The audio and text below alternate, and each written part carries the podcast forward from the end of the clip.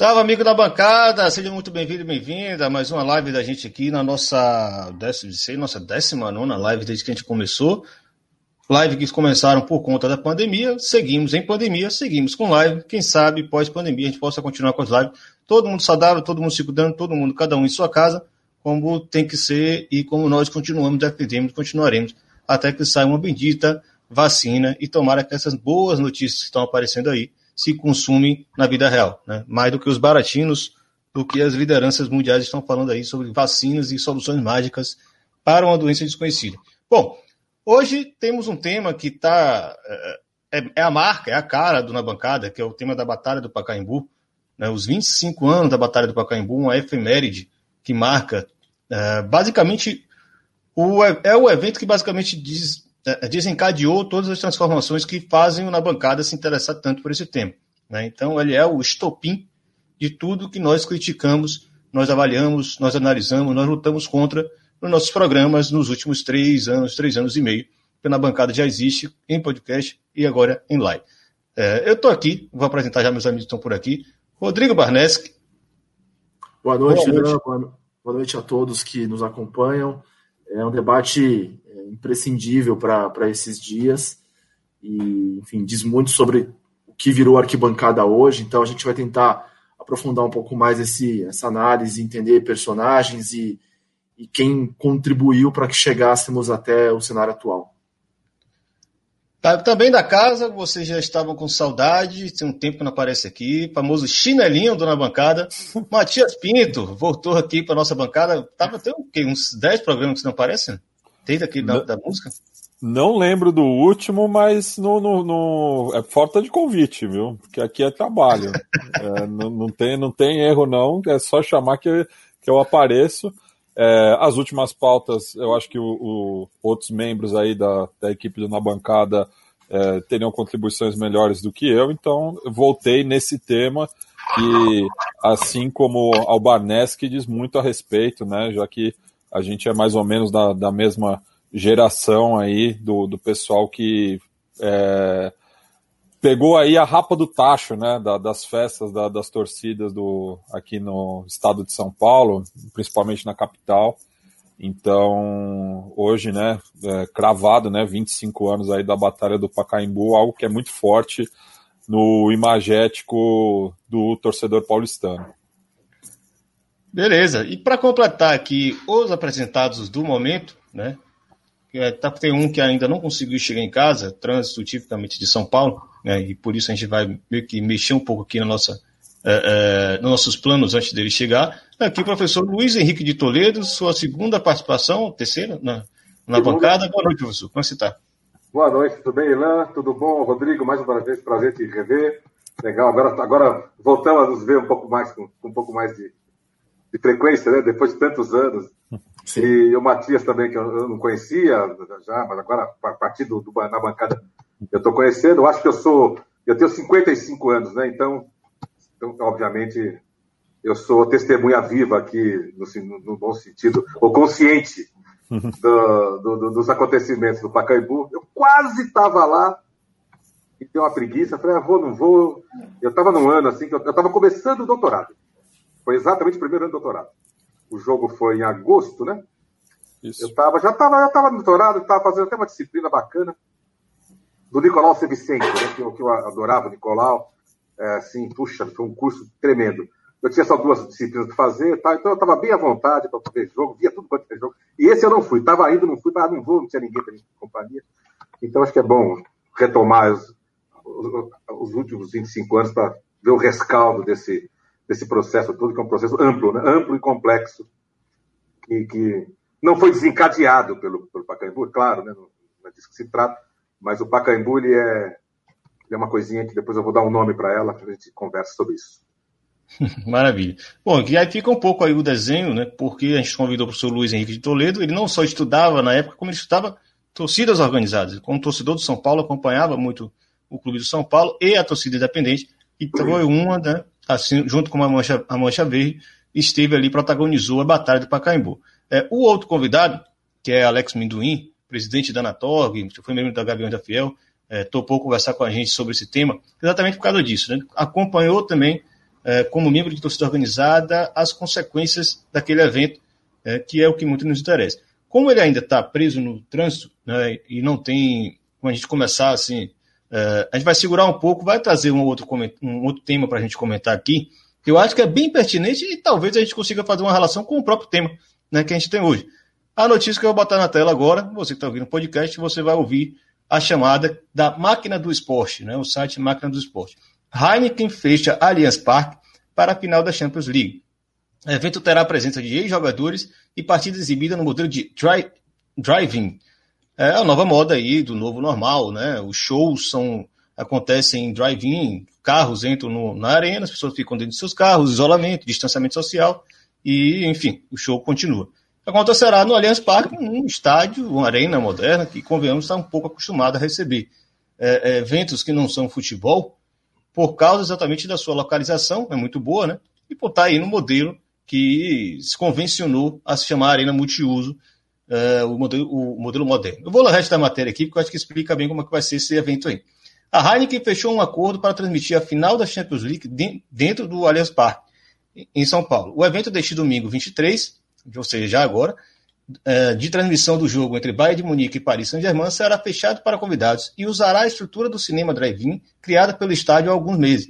O estádio foi, inclusive, adaptado né, para receber esse tipo de evento. Abre aspas, temos um desafio enorme, pois este será o primeiro grande evento da marca em, te em tempo de pandemia da Covid. E mesmo com todas as restrições, estamos empolgados em trazer os fãs de volta aos estádios. Esperamos, com a UEFA Champions League Final, é, proporcionar para nossos consumidores uma experiência digna da marca Heineken, sem deixar de lado toda a responsabilidade e segurança que esse momento exige, afirmou Cristiane Charoni, gerente da marca Heineken no Brasil. O texto é um pouco mais longo, tá, mas queria destacar essa parte final. Vai ter jogadores brasileiros que jogaram a Champions, né? Zé Roberto, Sábio, Lúcio, Carlos Alberto, Giovanni, Mauro Silva. É, o destaque fica o seguinte: a expectativa da marca é de que mais de 1.100 pessoas estejam no evento o drive-in do Allianz Parque, que foi batizado de Arena, Arena Sessions, tem capacidade para 285 carros estacionados no campo. Uh, lembrando que todos esses 1.100 aqui serão convidados, né? não é um evento pago, aberto, para quem quiser assistir. Claro que São Paulo tem bobo bastante para poder pagar isso aí e lotar a Allianz Arena, mas esse será um evento só com convidados. Uh, o final aqui que fica uma frase sensacional dessa matéria da máquina do esporte. Uh, Assim como é feito na Champions League, a empresa promoverá a marca Heineken 0,0, 0.0, né? Cerveja sem álcool, para melhorar um pouco aí a experiência de vocês de ver um estádio sendo liberado para um evento de jogo na TV na Europa.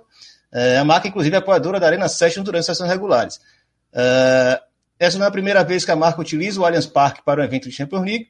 Em 2016, a Heineken promoveu uma festa no estádio que faz parte da finalização, blá, blá, Agora, pela situação inusitada de ter os torcedores dentro dos carros ocupando o gramado do estádio, a Heineken fez uma brincadeira com o fato, dizendo que os jogadores irão para a arquibancada, onde fica o telão do Allianz Parque, nesse evento com ex-jogadores, enquanto torcedores estarão dentro do campo.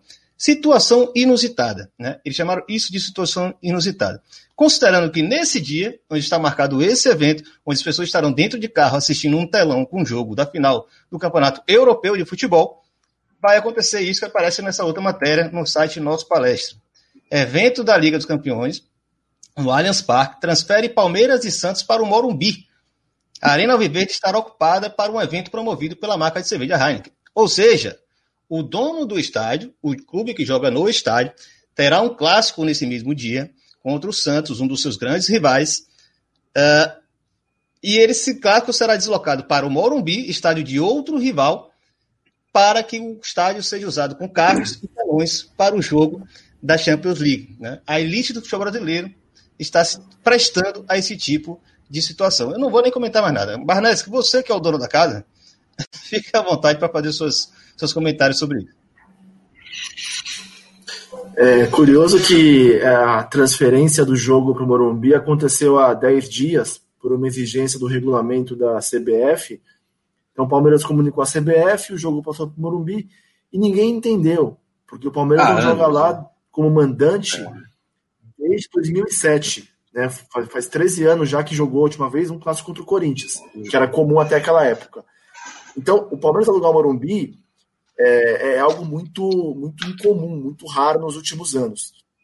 É, e aí, quando a gente foi ver o calendário do, de eventos do, do novo do, do Allianz Parque, é, tinha show no, na sexta, no sábado, mas no domingo não. E ninguém entendeu, porque o estádio ele foi projetado agora, nesse formato com um gramado sintético, para poder ter um evento no dia seguinte, para poder ter um jogo no dia seguinte ao evento.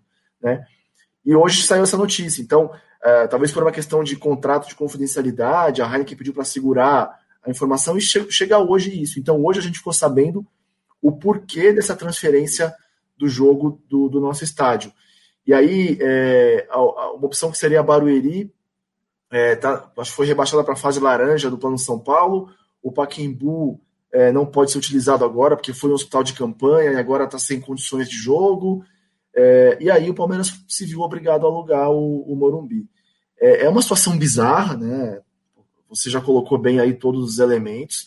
Diz muito sobre o ponto a que chegamos em termos de é, como que os interesses financeiros e, e marqueteiros é, tomaram a frente do, do, que é importante para a arquibancada. É, enfim, é, é profundamente lamentável que isso aconteça, mas não, não me surpreende de maneira alguma. Alguém deseja comentar esse fatídico evento? É uma, é uma espécie de fanfest, né? Um desdobramento de fanfest esse, só que uma fanfest ainda mais elitizada. A fanfest já é já aquela, aquela acomodação de uma classe média que vai ficar em, fala, enclausurada, né? Como é que chama isso quando a gente, a gente confinada, se confina num espaço e os caras. Isso me lembrou um pouco, sabe o quê? Me lembra é, como as pessoas vão assistir carnaval, os endinheirados vão assistir carnaval tá tendo show ali do Zé de Camargo, Luciano, não sei o quê, e o carnaval rolando lá. De vez em quando o cara vai lá, dá uma olhadinha e volta para a festinha. A festinha ela é extremamente hostil ao, ao, ao lugar onde ela onde ela está habitando, né? Isso que é uma coisa parece uma espécie de McDonald's. McDonald's também é um, é um tipo de arquitetura também que é hostil à cidade, né? Na, nada nada nada, ela não dialoga com nada, né? Aquele, aquele letreiro amarelo, aquela coisa vermelha. Ou, ou seja, parece que chega e se, e se instala ali, não tem nenhum tipo de relação enfim, arquitetônica, né, uma continuidade e tal. Quer dizer, eu acho que isso é uma, isso é uma, essa é uma lógica bastante neoliberal, né? De você produzir essas hostilidades. Né? Dizer, isso para mim é uma hostilidade também, tá certo? Você é. vai, ocupa o lugar, o lugar tem um entorno que não tem nada a ver com ele, mas ele vai lá, domina, quer dizer, é uma territorialização da, da hostilidade mesmo. Mas é que a hostilidade é amparada juridicamente, economicamente, é uma coisa incrível mesmo. É... Parada no discurso do mercado também, né? Porque ah, o estádio está fechado, não tem público, então a gente precisa gerar uma receita. Provavelmente isso já estava programado há muito tempo. Né? Então você tira os maiores jogos do futebol brasileiro, né? Os dois maiores clubes do futebol brasileiro, da elite, o jogo da elite, não é um jogo qualquer, não é um amistoso, não é, um é. sub-20, não é um campeonato paulista, é a é. Série A do futebol brasileiro. Né? Você tira com o argumento de que o estádio precisa dar dinheiro, né? Impressionante. Então, parabéns quem conseguiu realizar isso. Matias, algum. Já... algum... Tá? Não, e, e, só, e só uma coisa que a gente tinha falado em off também, né, do, do novo normal. É, só falta também o, o, os totens, né, do, dos torcedores do São Paulo que estão no Morumbi acompanhar esse clássico aí, né? É, é, porque desgraça pouco é bobagem, né? É. Mas estou impressionado mesmo com essa, realmente. E é isso que acho que o que o Urlan falou tá certo. Isso, isso não é uma agenda de ontem, né? Não, não, não se programa um, uma, um evento desse em uma semana, nem um mês, nem dois meses. Isso certamente já estava já incubado, na verdade. E ah, se não bobear, seria legal descobrir essa agenda, né? Se a gente pudesse ter acesso a essa agenda futura, né? Da, da Heineken, de repente deve ter muita mais coisa pela frente que a gente nem sabe, né? É realmente impressionante. Eu não sei, alguma, alguma torcida se manifestou? Eu queria saber, Rodrigo, você tem alguma, algum dirigente de torcida organizada? Alguém falou alguma não, coisa? Não, por enquanto não, até porque saiu hoje a notícia, a gente ficou sabendo hoje do que motivou essa mudança, né? É, mas, de fato, isso já era algo, algo que estava programado há muito tempo, só que talvez por um contrato de confidencialidade, alguma questão até de divulgação do evento, é. É, esperou-se para divulgar só hoje. Né? E a mudança do jogo aconteceu há 10 dias, porque 10 dias antes do jogo, porque a CBF assim determina. É, Não, e aí, quer dizer, a coisa se configura como, como, como fosse uma festinha privada, né? Porque você, como é que você convida? Você convida seus amigos para ir na tua casa e não convida um, milhão de gente, de pessoas, tá certo? Quer dizer, então, eles sentiram a necessidade de divulgar isso. Mas claro que pessoas já estão convidadas. Então, ah, mas só precisa divulgar para falar com os caras que não vai ter jogo aqui, não, porque a nossa festinha já está marcada. Então, quer dizer, esse caráter privado da apropriação do espaço, eu acho que é uma coisa sintosa. Né? E, e a, a, torcida do Palmeiras foi uma das que melhor soube utilizar até agora os recursos aí de bandeira, faixa e mosaico para é, criar um ambiente minimamente é, agradável para o time da casa em tempos sem torcida. E é. com a transferência do jogo para o Morumbi, eu duvido que o São Paulo vai deixar entrar lá com bandeira, faixa da torcida, não faz sentido. Então o que vai ter, basicamente, são cinco do São Paulo. Eu imagino que a torcida nem vai é, querer fazer isso. Não, vai, é, eu, não, e, e, e, e, outro aspecto também em relação à questão do, do, dos adereços aí, né? Porque é, em São Paulo, desde 2016 também a gente tem a questão da torcida única, né? Agora, sem torcida, é, como que tá também essa questão do, do dos materiais, né? É, as duas torcidas podem levar. Eu proponho, eu proponho um canto de guerra genérico. Né? Vai ter que fazer um uh, uh, mas sem qualquer tipo de palavra, né, alusão a time. É uma coisa realmente inacreditável. Né? É, e no, e no domingo, então, tudo que vai ter no, no estádio Palmeiras e Santos vão ser símbolos do São Paulo, porque tem os símbolos no estádio, enfim, naturalmente isso vai aparecer. É uma vitória do Castilho, do Capês, dos nossos amigos que ah, serão, serão agora. Que eu ia provocar aqui. É, eu acho que, inclusive, essa deixa é, eu, no que eu estava conversando com, com o Minduim para a gente fazer esse programa de hoje, né, acertando com ele horário e tal, ele também acabou fazendo uma ponte para participar depois da live do, do, Pássaro, né? Danilo Pássaro, que puxou aqueles movimentos recentes e tal. É, aí eu provoquei ele, porra, impressionante, né? Os estádios hoje tão, tem mais material largado, assim, largado não, né? Colocado na arquibancada do que quando a torcida estava dentro do estádio. Né? Então é extremamente sintomático. E Minduim, como um bom intelectual orgânico da arquibancada, ele chegou e fez um, raciocínio sobre isso. É, é, porra, agora que não pode entrar ninguém no estádio, os caras ficam nos ligando, nos provocando para encher o estádio de bandeira e faixa. Muito mais bandeira e faixa do que tinha quando as pessoas podiam carregar, as, podiam, é. as pessoas podiam colocar, quando representava alguém lá dentro. É, é a contradição completa do futebol brasileiro. E aí sim, eu creio que tem muito a ver com a temática de hoje. Como o Minduim ainda não chegou, eu acho que vale a pena a gente dar um, um pontapé inicial. É, já temos aqui nossos apresentados. Vou só falar o seguinte: já tinha alguns blocos idealizados aqui para a gente comentar a Batalha de Paca, é, Campal do Pacaembu.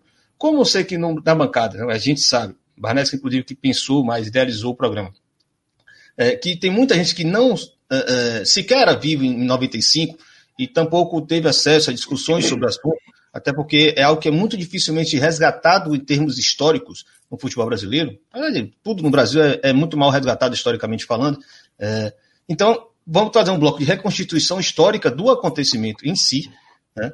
pensar depois como a arquibancada se transformou por conta desse evento, o que é que ele desencadeou, né? quais gatilhos ele gerou né? de transformação no futebol brasileiro, pensar os impactos na experiência no direito de torcer, que tudo está muito relacionado também a esse evento, não só a ele, né? mas ele como o grande instalador, a, a, o barril explodindo definitivamente, é, e depois vai fazer umas considerações finais refletindo um pouco mais à frente. É, ficou combinado, então, que Barnes ia fazer essa reconstituição aí é, com o Kiko Toledo. Barnes, fica à vontade. Vai, vocês podem mandar perguntas também aí, fiquem à vontade. Tá, maravilha. Então, só para uh, explicar aí para quem não viveu aquela época ou não se lembra, né, já, já tem aí um quarto de século desde aquele fatídico, é, foi 20 de agosto de 95, no Paquembu, é, Palmeiras e São Paulo é, se enfrentaram pela Supercopa São Paulo de Futebol Júnior. É, vejam que não era nem a copinha que é disputada no começo do ano, mas era uma Supercopa que reunia os, os campeões da Copa São Paulo. Um torneio Foram só duas, né? Oi?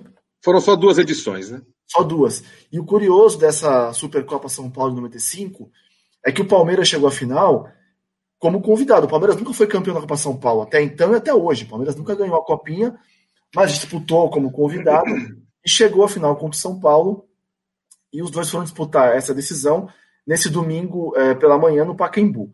Era um domingo é, de abertura do Campeonato Brasileiro. À tarde, o Pacaembu receberia também um outro jogo brasileiro, Corinthians e Bragantino, que evidentemente acabou não acontecendo. É, e o resultado do jogo acaba sendo irrelevante. O Palmeiras venceu por 1 a 0 na prorrogação com morte súbita. A torcida do Palmeiras, que estava no portão principal do Pacaembu, na arquibancada, a ferradura, invadiu o campo, invadiu o gramado para comemorar e, claro, provocar os São Paulinos que estavam posicionados é, próximos ao tobogã, no canto da arquibancada do, do, do outro lado. É, e não tinha muita gente, eram cerca de 10 mil, 10 mil não pagantes. Né? É, quando você olha as imagens, de um lado tinha um grupo do Palmeiras no, na ferradura, do outro, os São Paulinos no setor próximo ao tobogã. Os palmeirenses foram provocar, os São Paulinos é, invadiram o campo para se defender, para, enfim, entrar em confronto. E o lance, que acho que até o que vai bater nessa tecla depois, é que havia pedras, entulhos e uma série de objetos no tobogã que estava em reforma. Então, é, permitiram que Palmeiras e São Paulo jogassem é, um jogo de uma competição é, de categoria de base no Paquembu, em reforma, com pedras, paus e outros objetos, é, com o policiamento é, absolutamente deficiente, eram pouquíssimos policiais. Essa imagem mostra, é. só para o pessoal que está em casa assistindo, é, essa imagem da capa né, de um dos jornais, não consigo identificar bem o jornal aqui, mostra muito bem o entulho que existia ali. Né? Esse pedras e... Foram 103 ah, feridos, na verdade. 102, 103, é? 103, 103. Agora um monte só, né? E um, e um, e um menino. É. é o menino, o Márcio Gasparim. O Márcio Gasparim. É, as imagens correram o mundo, né? E, e, claro, a arquibancada depois daquilo nunca mais foi a mesma. Né? Acho que esse é o ponto que a gente queria bater. Mas esse evento poderia ter contribuído para que a violência no, no, futebol brasileiro fosse combatida de maneira adequada e que diminuísse. Não foi o caso. Né? Tudo que a gente fala em é, mudanças no futebol, na arquibancada desde então, foram mudanças para pior, foram mudanças de cerceamento de direitos, de movimento autoritário, de proibições, de elitização, etc.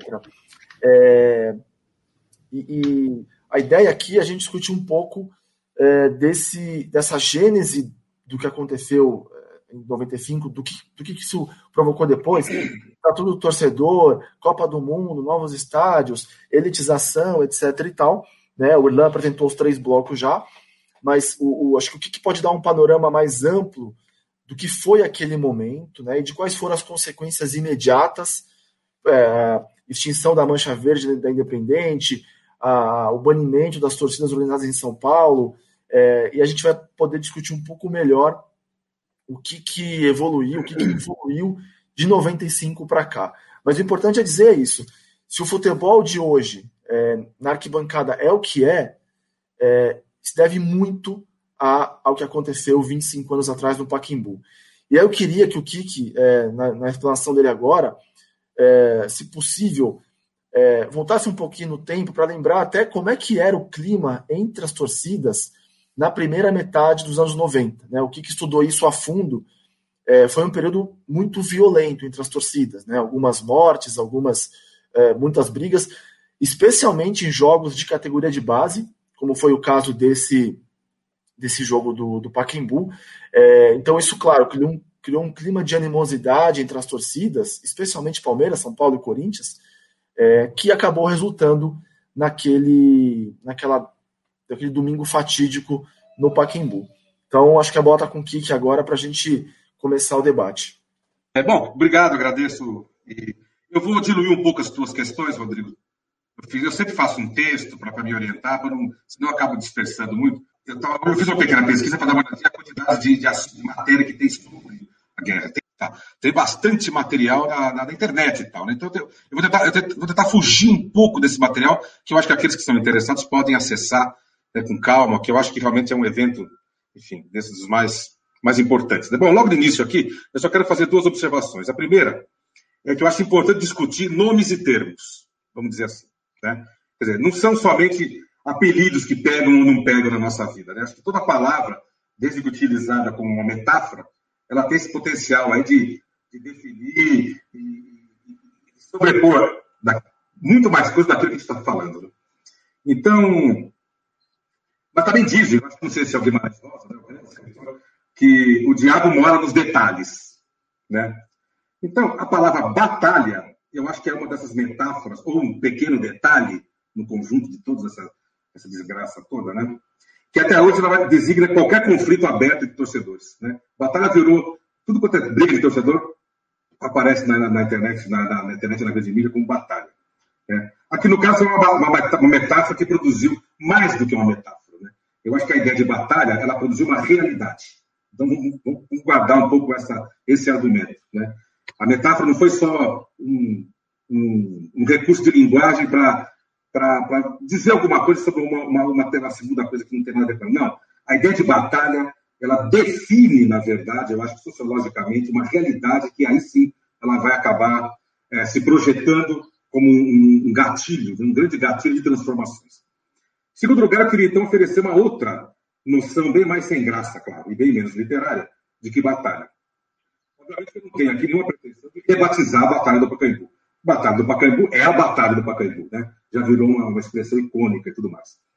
Mas é tirar um pouco essa expressão desse conforto discursivo ou supostamente autoexplicativo que ela tem. Quando você fala em Batalha do Pacaembu ou Batalha em Torcedores, parece que em si mesmo a, a expressão, a metáfora, a batalha já explica o que está acontecendo. Ah, é torcedor, marginal, bandidos, do crime organizado, que vão lá badernar o nosso bom e velho futebol. Né? Então, a gente tem que, antes de tudo, eu acho que tentar desconstruir, né? ou diluir, na verdade, essa, essa metáfora de batalha, porque ela não tem nada de auto-explicativo. Ou ela explica seletivamente um conjunto pequeno de coisas que, que, que na verdade, ela esconde, escamoteia outras tantas. Né? Oh, o, o, o, Alex chegou. Vocês querem dar um alô para ele, não? Sem problema, desculpa. Não, não. Então, eu acho que a nossa tarefa um pouco aqui é dissociar mesmo, é problematizar essa relação né, direta entre batalha e conflito. Ou melhor, eu quero espalhar, na verdade, a ideia de conflito. Se houve, de fato, um conflito na, na famosa Batalha do Pacaembu, esse conflito não pode ser confinado a aqueles personagens torcedores que estão ali. Eu acho que a gente tem que espalhar esse. Tem conflito? Teve conflito. Teve morte, claro, infelizmente teve morte. Muita gente ferida? Teve gente ferida mas eu acho que a gente pode espalhar mais, digamos assim, as responsabilidades e o próprio conflito em si mesmo. Tá certo? É... Até para a gente sair um pouco desse senso comum e dessa ordem natural das coisas. Né? Bom, eu não sou nada original aqui porque sigo a perspicácia dos próprios torcedores, né? que dizem que onde tem polícia tem confusão. Né? Essa é uma frase que a gente escuta de maneira muito corriqueira, sempre escutei no contexto de pesquisa. Tá certo? Né? Então, quando eles falam isso, os torcedores estão deslocando, na verdade, a ideia de conflito para o terreno da ordem. Né? Mas como é que a polícia, que representa a ordem, também produz confusão? Né? Eu gostaria de tentar entender por que os torcedores falam isso. Porém, né, há que se colocar as coisas no lugar aqui, nós sabemos que o contingente policial, lá na época, lá no, no fatídico 20 de agosto de 95, né? Era pequeno no Pacaembu, de fato, né? Naquela manhã de domingo, como disse já o Rodrigo, né? Ali o que se projetou mesmo foi um enfrentamento maior entre torcedores, tá certo? Inclusive uma das críticas em relação à organização do evento foi justamente essa, né? Dizer, foi dito que se tivesse mais policiais, a briga teria sido menor. Isso também apareceu no conjunto das falas sobre, sobre o evento, né? Portanto, diminuiria a chance tanto de se ter chegado a esse saldo lamentável de mais de 100 pessoas feridas e uma morte. Né? Pode ser, né? E já seria um ganho tanto se, se, se, pelo menos a morte não tivesse ocorrido, tá certo? Mas também não estou certo de que a pancadaria teria sido menor, né? Com a presença mais ostensiva da PM, eu não descarto a possibilidade de que tivéssemos ali mais um ator se engalfinhando dentro daquele, daquele gramado. Né? Que é dessa forma também que muitas vezes a gente percebe a relação de torcedores e polícia. Né? Quer dizer, os policiais acabam entrando como, como se fossem atores daquele, daquele, né, dos conflitos. Então, essa é uma maneira também de a gente começar a pensar em espalhar o, o modo como a gente concebe os conflitos nos estados de futebol. Né? O Rodrigo já falou também o Corinthians, o Corinthians jogaria à tarde, né? jogaria com o Bragantino. Quer dizer, então nós teríamos em circulação na cidade pelo menos três torcidas distintas, São Paulinos, corintianos e palmeirenses, né? no mesmo dia, não na mesma hora, mas no mesmo local. Quer dizer, uma coisa realmente inacreditável de você pensar que pudesse acontecer, e só não aconteceu porque, de fato, a briga acabou antecipando a, a enfim, a, a, a, suspensão do jogo da tarde, que seria o jogo do Corinthians. Mas, de qualquer modo, já, já se apresentava ali já, um outro dado absolutamente incrível de você colocar três torcidas circulando. Porque as pessoas saem da cidade para casa, quem conhece São Paulo, cidades grandes como São Paulo, difícil acesso, e, e, o transporte, ninguém, ninguém demora, ninguém gasta três horas para chegar no cinema. Né? As pessoas ficam circulando na cidade, até por conta dos bares e outras formas de sociabilidade. Ou seja, é inevitável que as torcidas se encontrem. Imagina, então tinha ter São Paulino, Corintianos, Palmeirenses, a gente ia somar lá nos anos 90 que o clima estava daquele jeito, enfim, um clima tenso, daqui a pouco a gente fala um pouco mais sobre ele. O futebol, então, enviava sinais contraditórios entre novas promessas racionais de como otimizar o espetáculo e a manutenção daquilo que eu chamo de uma cultura conservadora autoritária, que não entrou em colapso com o término, por exemplo, do regime militar. Isso é uma coisa que a gente tem que tentar, tentar entender também. Né? Nós já estamos vivendo em 95, já, já estamos a plenos pulmões, entre aspas, de uma democracia. Mas é óbvio, você não, você não derrota uma cultura autoritária do dia para a noite, tá certo? As reações a esse evento crítico que eu estou chamando aqui, na verdade, eu, eu substituo, então, a batalha do Pacaembu por evento crítico, né? que não deixou de expressar o uso autoritário de uma linguagem corporal torcedora, porque a linguagem corporal física, a fisicalidade do confronto, ela existia mesmo, isso é real, a gente não pode escamotear isso. Mas, de, de qualquer modo, as reações a esse evento crítico foram tão autoritárias quanto a natureza transgressiva que ele despertou. Né? É como se tivéssemos uma espécie de metamorfose, então, né, do autoritarismo ideológico né, presente por, ao longo do, do, regime militar no Brasil, de 64 em diante, até 88, 89, né, 85, 86, por ali, para uma espécie de autoritarismo, que eu estou chamando de autoritarismo de resultados. Né? Do autoritarismo ideológico para um autoritarismo de resultados, que depois foi amparado judicialmente com a guinada cada vez mais, mais intensa de setores do Estado por uma certa prática neoliberal. Prática neoliberal que todo mundo associa com, com a economia, mas a gente pode associar também a prática neoliberal a, ao mundo e à judicialização, digamos assim, de certos fenômenos sociais. Né?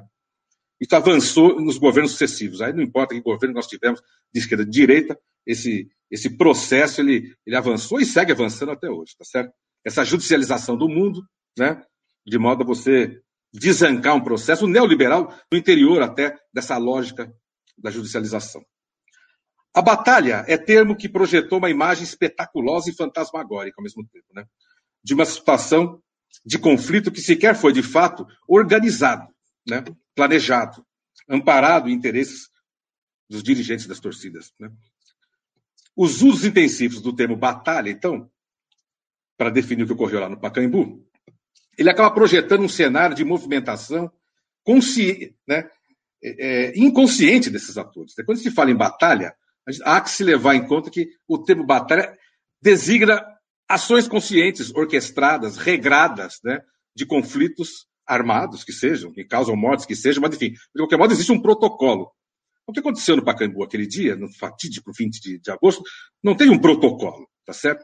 Então, é muito perigoso a gente usar a palavra batalha. Quando a, quando a, imprensa usa a palavra batalha, ela quer reorientar, na verdade, um conjunto imenso e complexo de, de, de, de uma sociabilidade contendora, transgressiva, sim, concordo com isso, mas ela não pode jamais ser associada minimamente a, digamos, a, a, aos confrontos que de algum modo pareçam como batalha. Então, eu acho que a palavra batalha, ela atrapalha, na verdade, a gente, a gente pensar o que ocorreu, o evento crítico, como eu estou chamando no Pacaembu. Então, ela não ajuda na compreensão. Né? Eu acho que ela atrapalha. Batalha definiu o Pacaembu como sede, então, a partir disso, da violência torcedora organizada. Foi isso que aconteceu. Por excelência. Né? Então, o Pacaembu foi uma espécie de catedral da violência, e a partir disso, a batalha do Pacaembu virou o ápice de, né, de todas as formas possíveis e imagináveis de, de, de, confrontos de torcedores, que passaria a ocupar o espaço de outras violências menos evidentes. Isso é, é essa é a coisa que eu quero reter aqui.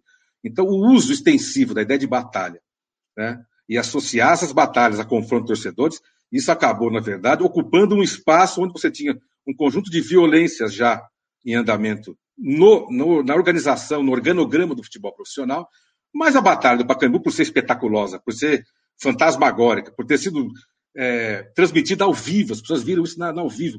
Tem um conjunto de elementos que fizeram que ela ganhasse essa, essa dimensão hiperbólica, né? E ela, e ao mesmo tempo, claro, para, para o bem daqueles que já estavam promovendo já mudanças sensíveis no futebol, eu acho que ela acaba ocupando o espaço de outras violências, né? De velhas e novas violências que que sempre acometeram o futebol. Né? Nesse sentido, então, ela tornou-se um gatilho, vamos dizer assim, de um conjunto de procedimentos que passaram a ser experimentados. Primeiro, no calor dos acontecimentos, né? que foram as proibições de faixa, bandeira, bebida, cerceamento de torcedores no estádio, das torcidas, depois a, a extinção da, da Independente, da Mancha Verde, depois as voltas, mas enfim, foi um conjunto imediato de, de, enfim, de sanções que, que cometeram logo, no, logo nos, nas, nas, nas, seguintes, nas semanas seguintes ao, ao ocorrido. Né? Que, se que se transformariam também em outras formas mais dóceis de violência. Né?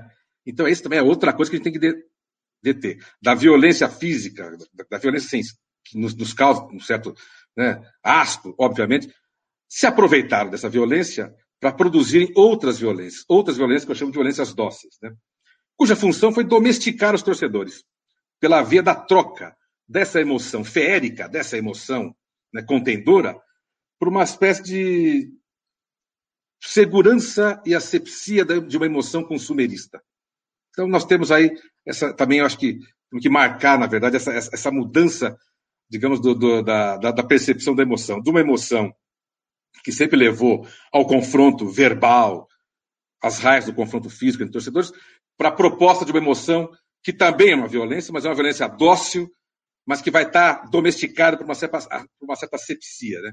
por uma certa ideia de segurança. Né? Ah, não, agora o torcedor, tem, o torcedor, busca segurança no estádio, o torcedor busca estádio bonito e cheiroso e limpo, tal. Quer dizer, tudo isso que envolve, na verdade, esse corolário em torno dessa ideia do consumo, do, do consumerismo. Né? Isso não deixa, para mim, de expressar um processo de alienação, tá certo? Que faz com que os indivíduos acabem assumindo sua própria condição de marginalidade, né? Processo que abriga aí uma associação perversa entre o sujeito que não pode ir ao estádio, porque ele é eventualmente violento, né? E o sujeito que não pode ir mais ao estádio porque o futebol não cabe mais no bolso dele.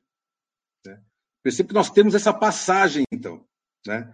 Quer dizer, houve uma espécie de janela de oportunidade onde você, na verdade, proibiu os torcedores, entre aspas, muito violentos.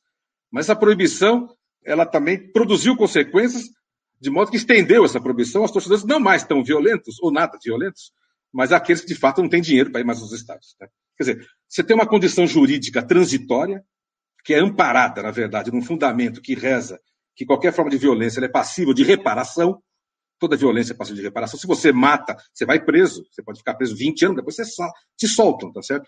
Todas as formas de violência graduadas, elas são passíveis de uma reparação. Né? Não importa o que você fez, você vai cumprir uma pena, você vai. Né? Tudo bem, isso acontece, é normal, isso faz parte da moldura jurídica. Mas essa condição jurídica transitória, que ela é universal, ela é garantida, né? ela é um fundamento que reza, na verdade, esse princípio da reparação, ele vai se metamorfosear né, numa condição econômica permanente de exclusão. Essa que é, essa que é a questão. Ah, mas eu não tenho dinheiro, mas então eu posso estádio? Não, não pode, mas eu sou bonzinho, eu sou violento. Não, você não pode. Ah, mas eu sou violento, posso? Não, você não pode. Mas e o meu amigo que é bonzinho? Não, ele também não pode, porque os dois não têm dinheiro. Né? Então percebo que o gatilho, da verdade, que né, da, da, da, guerra do Pacaembu, ele primeiro ele, ele lança, digamos, os dados, ele lança a hipótese que torcedores violentos não podem ir ao estádio. Mas no conjunto das transformações, para poder coibir a violência, você como, é como se você substituísse a violência aí por uma, por uma percepção economicista do torcedor. Agora só vai no estádio aqueles que têm dinheiro. Você pode gastar 300 pau lá no, no estádio do Corinthians. Eu fui no, no, no dia com meu filho, pô, gastei 500 pau, porque quis tomar uma cerveja, ele quis comer umas coisas, que cacete, não dá mais para no jogo, pô, é um absurdo, né? O dinheiro. Né? Então, então, eu acho que então é essa metamorfose também que a gente tem que pensar, né? Quer dizer, tudo bem, proíbe-se torcidas, pune-se torcidas de algum modo, de maneira responsável, ou torcedores violentos, tudo bem. Agora, a deixa disso foi, na verdade, a universalização da exclusão.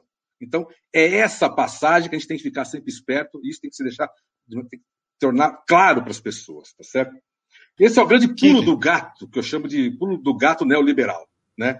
Jogo rápido. Eu acho que você vai começar agora a entrar numa seara que é do próximo bloco. Não, é, tá não queria te interromper, não, mas eu acho que isso é de fato esses, esses, essas consequências, né? Esse aftermath, né? Eu acho que são exatamente os pontos que vêm para o segundo bloco, tá que a gente queria é, é, explorar mais na frente. Vou aproveitar o seguinte: é, eu vou te, abrir, te liberar de novo no próximo bloco. Queria colocar aqui rapidinho um minduim.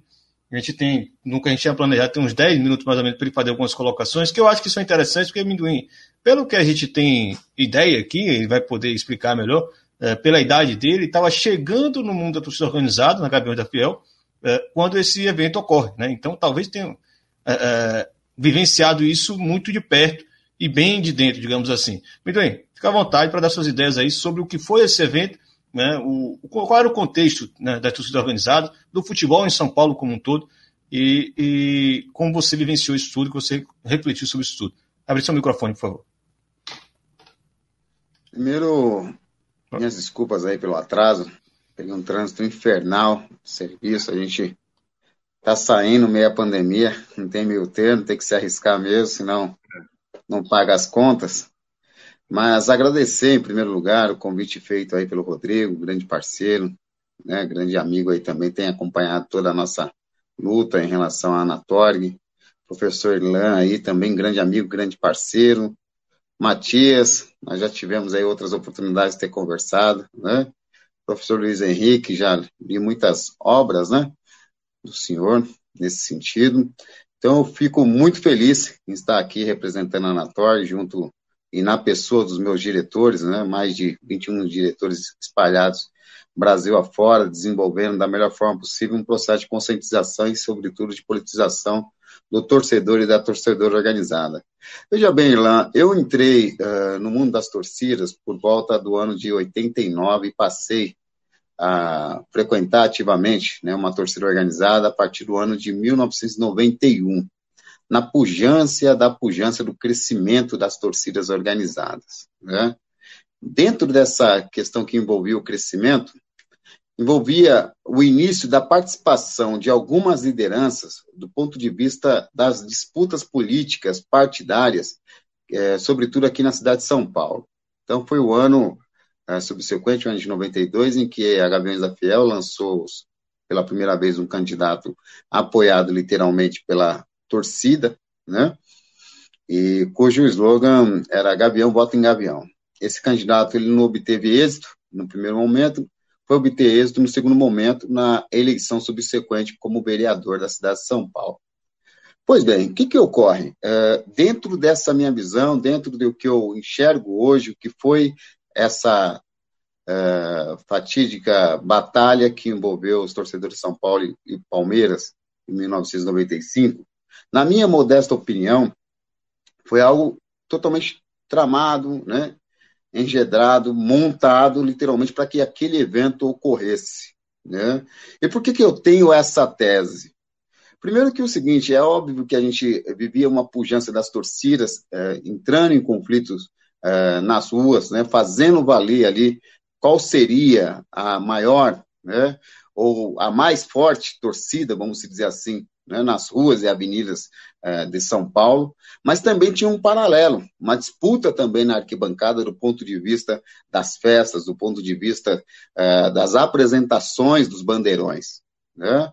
Ou seja, foi o momento que as torcidas apresentou os maiores bandeirões do país, né, a bandeira da Gaviões pegando o Morumbi de ponta a ponta, né, no que diz respeito ali ao espaço da torcida do Corinthians, todas as torcidas do Corinthians, foi o primeiro momento que uma bandeira né, se sobressaiu uh, uh, sobre uma outra torcida, ou seja, sobre o espaço de uma outra torcida, né? Até então, a Gaviões da Fiel tinha uma bandeira talvez uh, de 40 por 50 metros no máximo, e no decorrer foi apresentando bandeiras cada vez mais é, enormes, pegando dois uh, anéis do, do, do, Morumbi, depois pegando três anéis, depois pegando quatro anéis, e a Mancha e a torcida independente, a torcida jovem vem seguindo também o mesmo padrão, ou seja, aquela disputa que estava na arquibancada, né, de uma forma uh, mais exacerbada, e uma disputa também que estava nas ruas e avenidas, mas de uma forma muito minoritária, por um grupo muito pequeno. Pois bem, quando as torcidas passam né, a entender o teu poder não só na arquibancada, não só nas ruas e avenidas, mas também o teu poder político na disputa uh, uh, uh, partidária, aí começa a preocupação das autoridades, aí começa a preocupação dos dirigentes de futebol. Né? Porque aí já não era só a reivindicação e a manifestação tocando bumbo né, e fazendo um grito de ordem. Aí era a tomada de causa podendo ser também a tomada de poder e de espaço. Por isso que na minha tese, né, o conflito de 95 Na verdade, foi ali né, uma engenharia montada pelos dirigentes, né, é, que envolvia os dirigentes do, do, futebol, que envolvia também o próprio policiamento militar, né, é, orquestrado ou combinado com, com, com, com o policiamento militar, para que diminuísse o anseio, para que diminuísse a energia, para que diminuísse o poder político que essas torcidas organizadas passaram a ter. O professor fez uma colocação, né? Veja bem, nós estamos há cinco, seis ou oito anos, se eu não me engano, do processo de redemocratização no país. Né? Entenda uma coisa: dentro desse processo de redemocratização, você ter a força de uma torcida organizada disputando eh, espaços partidários, né, ou espaços eh, dentro de câmaras municipais e assembleias legislativas, é um risco. Né, é um risco iminente. Né? E por que, que também uh, eu faço valer essa tese? Porque a primeira tentativa do grande conflito deu errado. Você vai falar, poxa, Mindu, como assim deu errado? Lembre-se, teve a final Corinthians e Palmeiras, Ribeirão Preto, né? em que as duas maiores torcidas de São Paulo foram e voltaram pela mesma estrada. Foram e voltaram pela mesma estrada. Duas vezes, Foi? né, Amendoim? Duas, duas vezes, vezes. Duas vezes. Duas né? vezes. Foram dois jogos. Né? E que teve ali, é, na verdade, inclusive a cor de cavaleiros, para que não houvesse, na verdade, né, uma tragédia, uma verdadeira tragédia. Porém, estourou a briga dentro do estádio do Botafogo, né? Estourou a briga dentro do estádio do Botafogo, mas não aconteceu o que justamente esses personagens queriam. Personagens que, à época, ocupavam cargos públicos, né? Personagens, à época, que visualizaram através das torcidas a possibilidade de aparecer, mas dentro de um outro cenário, né, se colocando como paladino da moral, como paladino, né, ou salvador é, do que estava posto ali em relação a, ao conflito que envolvia as torcidas organizadas. Um, uma outra questão paralela, é, se vendia muita notícia de violência em torcida organizada. Falar de violência em torcida organizada significava automaticamente, isso aí vocês podem buscar nos arquivos, inclusive dos jornais Gazeta de São Paulo, Revista Placar, né? A maior vendagem da Revista Placar, vocês que da pesquisa, né, inclusive. Matéria, pode... Uma matéria bem grande da SBT, se não me engano. É, Domingo da Vergonha, pau comeu no Pacaembu, explorando as imagens da Batalha do Pacaembu. Exatamente. Agora, se vocês forem pesquisar, por exemplo, a maior vendagem da revista Placar né, foi quando ela deu capa para as torcidas organizadas. Que apareceu a Gaviões, a Mancha, a Independente e a torcida jovem com as, com as lideranças da época. Né? Ou seja, a violência ela não só vendia, na época vendia muito bem, mas fazia aumentar a tiragem de jornal, revista e etc. Inclusive dava ibope na televisão. Né? Agora, você tem um, um, um, nesse embrólio um adversário paralelo que passa a ter consciência política. Então, se ele passa a ter consciência política tem poder de massa, então logo ele precisa ser combatido. Agora, de que maneira combater esse adversário político, que tem muita força? Né? Ou seja, abrir nas porteiras. Foi justamente isso, né, dentro da minha tese, né, que ocorreu, ou que ocasionou, né, na verdade, esse conflito é, de 1995, que deveria dentro da engenharia desses camaradas, ocorrer no jogo Corinthians e Palmeiras. Né? Mas não ocorreu da forma e da maneira que esses caras queriam. Só para concluir, estádio do Pacaembu, interditado pelo Contru, em reforma, 18 policiais para fazer uh, a segurança das duas maiores torcidas organizadas né, uh, de São Paulo. Né? As torcidas que estavam em ascensão de crescimento, ascensão uh, de, de, de, de, comunicação. Né? As torcidas detinham ali TV Independente, TV Mancha, TV Gaviões, né? eram chamados para TV Gazeta. Né? Ou seja, as torcidas estavam vivendo o teu auge do auge do auge do ponto de vista da aparição e do ponto de vista, acima de tudo, né, da busca desse jovem periférico né, para participar. Ou seja, era um mal que precisava ser combatido com muita urgência, né? com muita urgência. Então, logo após esse conflito, surgiu esse personagem que hoje está aí é, na presidência do Sebrae. Do Sebrae, não, do, do órgão do consumidor, desculpa. Procon. Procon. Né? Uh, Procon. Tão logo esse camarada se sobressaiu, tão logo ele saiu candidato. Tão logo ele foi é, é, é, é muito bem votado, por sinal. Né? Então, logo ele percebeu, e os sucessores dele também perceberam que é o seguinte: olha, a melhor forma é, de eu sobressair dentro do meu cargo público e buscar uma ascensão profissional é expor nas torcidas organizadas. Né? Dividindo e expor nas torcidas organizadas. Pois não. O, o, o o, o Castilho, que assumiu depois do Capês, ficou aí praticamente 15 anos como promotor público responsável por lidar com torcidas.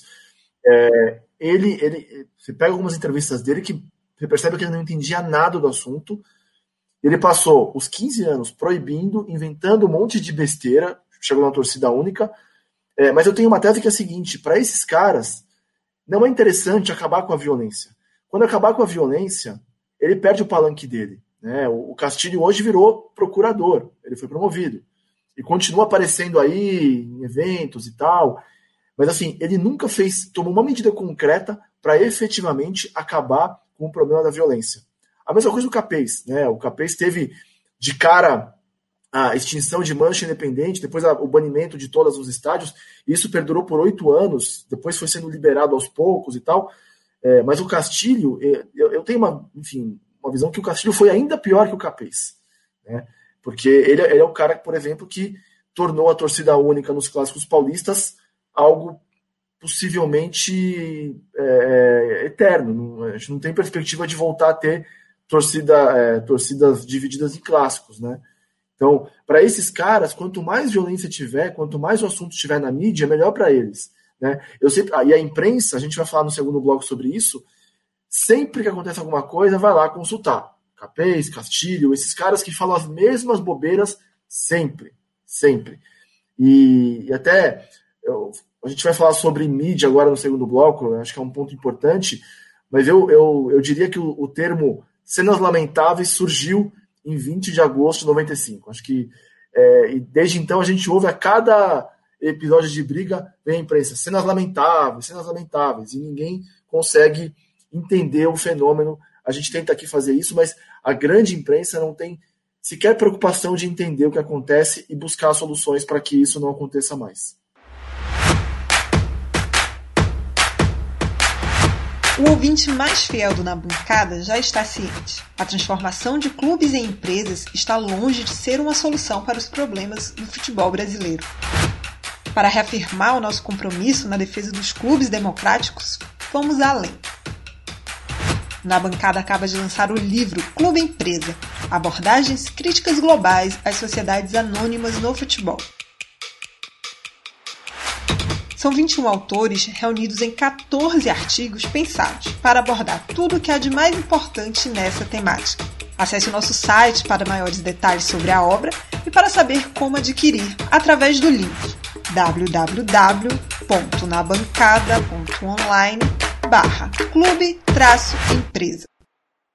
Eu vou puxar alguns comentários antes da gente passar para o próximo bloco, que eu acho que é, é, é bom para a gente exatamente pegar esse contexto aí. Né? Você tem uma tese uh, uh, que muita gente que eu conheço compartilha, né? entende aquele evento como uma armação, como um, um palco montado para uma tragédia daquele tipo. É, e dentro dos comentários tem uma comparativa aqui eu até queria é, fazer esse comentário em cima disso. Lucas Bezerra de Farias. Podemos dizer que esse foi o nosso Hillsborough, né, a tragédia de Hillsborough, lá em Sheffield, da Inglaterra, onde morreram 96 pessoas. Pensando nas consequências do episódio, é, em termos de volume de mortes e da tragédia em si, óbvio que a gente nunca vai comparar. Né? É impossível comparar um lugar que morre quase 100 pessoas com uma briga de torcida onde morreu uh, uh, uma e 100 ficaram feridos. Uh, por mais que tenha sido uma briga, né? a, a intenção de machucar o, resultado muito diferente. O que eu acho que é comparar, comparar, comparável ou comparativo é, seja, seria exatamente como isso, esse evento desencadeia transformações quanto aos estádios, a ordem dos estádios, as políticas de segurança e a elitização do futebol. Por isso, esse é um bom comentário, bem pertinente para esse momento. É, eu acho que já desencadeia, depois eu puxo os outros, porque tão, vão desviando um pouco do tema, é, e Barnett vai fazer essa abertura sobre as consequências, né? O que, é que virou a arquibancada após é, Batalha do Pacaembu, né, e por que essas transformações são diretamente relacionadas a esse evento. Lembrando, né, foi na TV ao vivo, é, foi num momento histórico muito marcante de crescimento de parte das torcidas, também dos confrontos, é, com finalidades políticas muito claras e, principalmente, é, um contexto de transformação do futebol a nível global. Né? O que veio na Inglaterra depois de Hillsborough chegou no Brasil como solução. Kiki, um breve comentário? É, só para lembrar que é o primeiro, acho que é o primeiro ano do governo da FHC, que precisa também ter elementos para poder alavancar um governo que chegava com a promessa de um governo liberal, né, que cada vez mais vai ficando neoliberal e abraçado com o autoritarismo, que sabe que neoliberalismo e autoritarismo tem uma relação estranha, mas muito próxima, né? E, e o primeiro ano do verdade, Tucanato em verdade. São Paulo boa, também. Boa lembrança. É, é. Do qual cabeça é ligada, né? Mas tudo bem. E eu, eu, eu, tinha visto a pergunta é. do Lucas também. Eu acho que sim, o Ilan já respondeu. Eu, eu, ia tocar nesse assunto, mas de fato, considerando esse encadeamento de, de eventos que levaram ao cenário atual, dá para comparar. Né? É, a gente teve até episódios mais é, é midiáticos na América Latina. Em 68, no Monumental de Nunes, foram é, 71 mortos, né, Matias? Acho que num, num River e Boca a Puerta Doce. Ali, a claro, foi uma, um episódio parecido com, com alguns que aconteceram na Europa, de torcedores esmagados e tal, mas a, a atenção. Na, na, em Heisel, né? Mas a, a, as consequências do que aconteceu, por exemplo, no Monumental de Nunes, com 71 mortos, é, nem, de, nem de perto, se, nem de longe se comparam com o que, que aconteceu no episódio do Paquimbu. E aí. Nesse... Ô, Bas, só, só fazer uma, até porque, vai, vai, só fazendo um parênteses, é, que no, no, no, caso da Puerta Doce é um, é um tabu até hoje na Argentina, né? E cabe lembrar que é, o, o, país vizinho na época vivia um regime de exceção, né? Estava numa ditadura militar, não a da Guerra Súcia, né? Era do, do Ongania. Então foi um caso é, abafado, inclusive de maneira simbólica, até se trocou o nome do, do setor em questão, né? deixou de ser Puerta Doce, daí o Monumental de Nunes mudou, é, ao invés de números, é, foram letras, né? Então, não, existe mais esse setor só, só, atualmente só no Monumental de Nunes. Porque é importante né, contextualizar. Há uma diferença muito grande entre uma tragédia decorrente de briga de torcedores né, e uma superlotação de um estádio. São coisas muito distintas. No entanto, para o contexto histórico, é, eram ambos casos de pânico social relacionados a estádio de futebol. Né? E todos esses tipos de pânico, eles eram explorados até o tutano, exatamente para é, é, justificar mudanças que já estavam planejadas. É isso que a gente fala muito sobre a relação de, da transformação dos estádios e do público dos estádios. Né? Não tem nada a ver, por exemplo, Heisel e Hillsborough são coisas diferentes.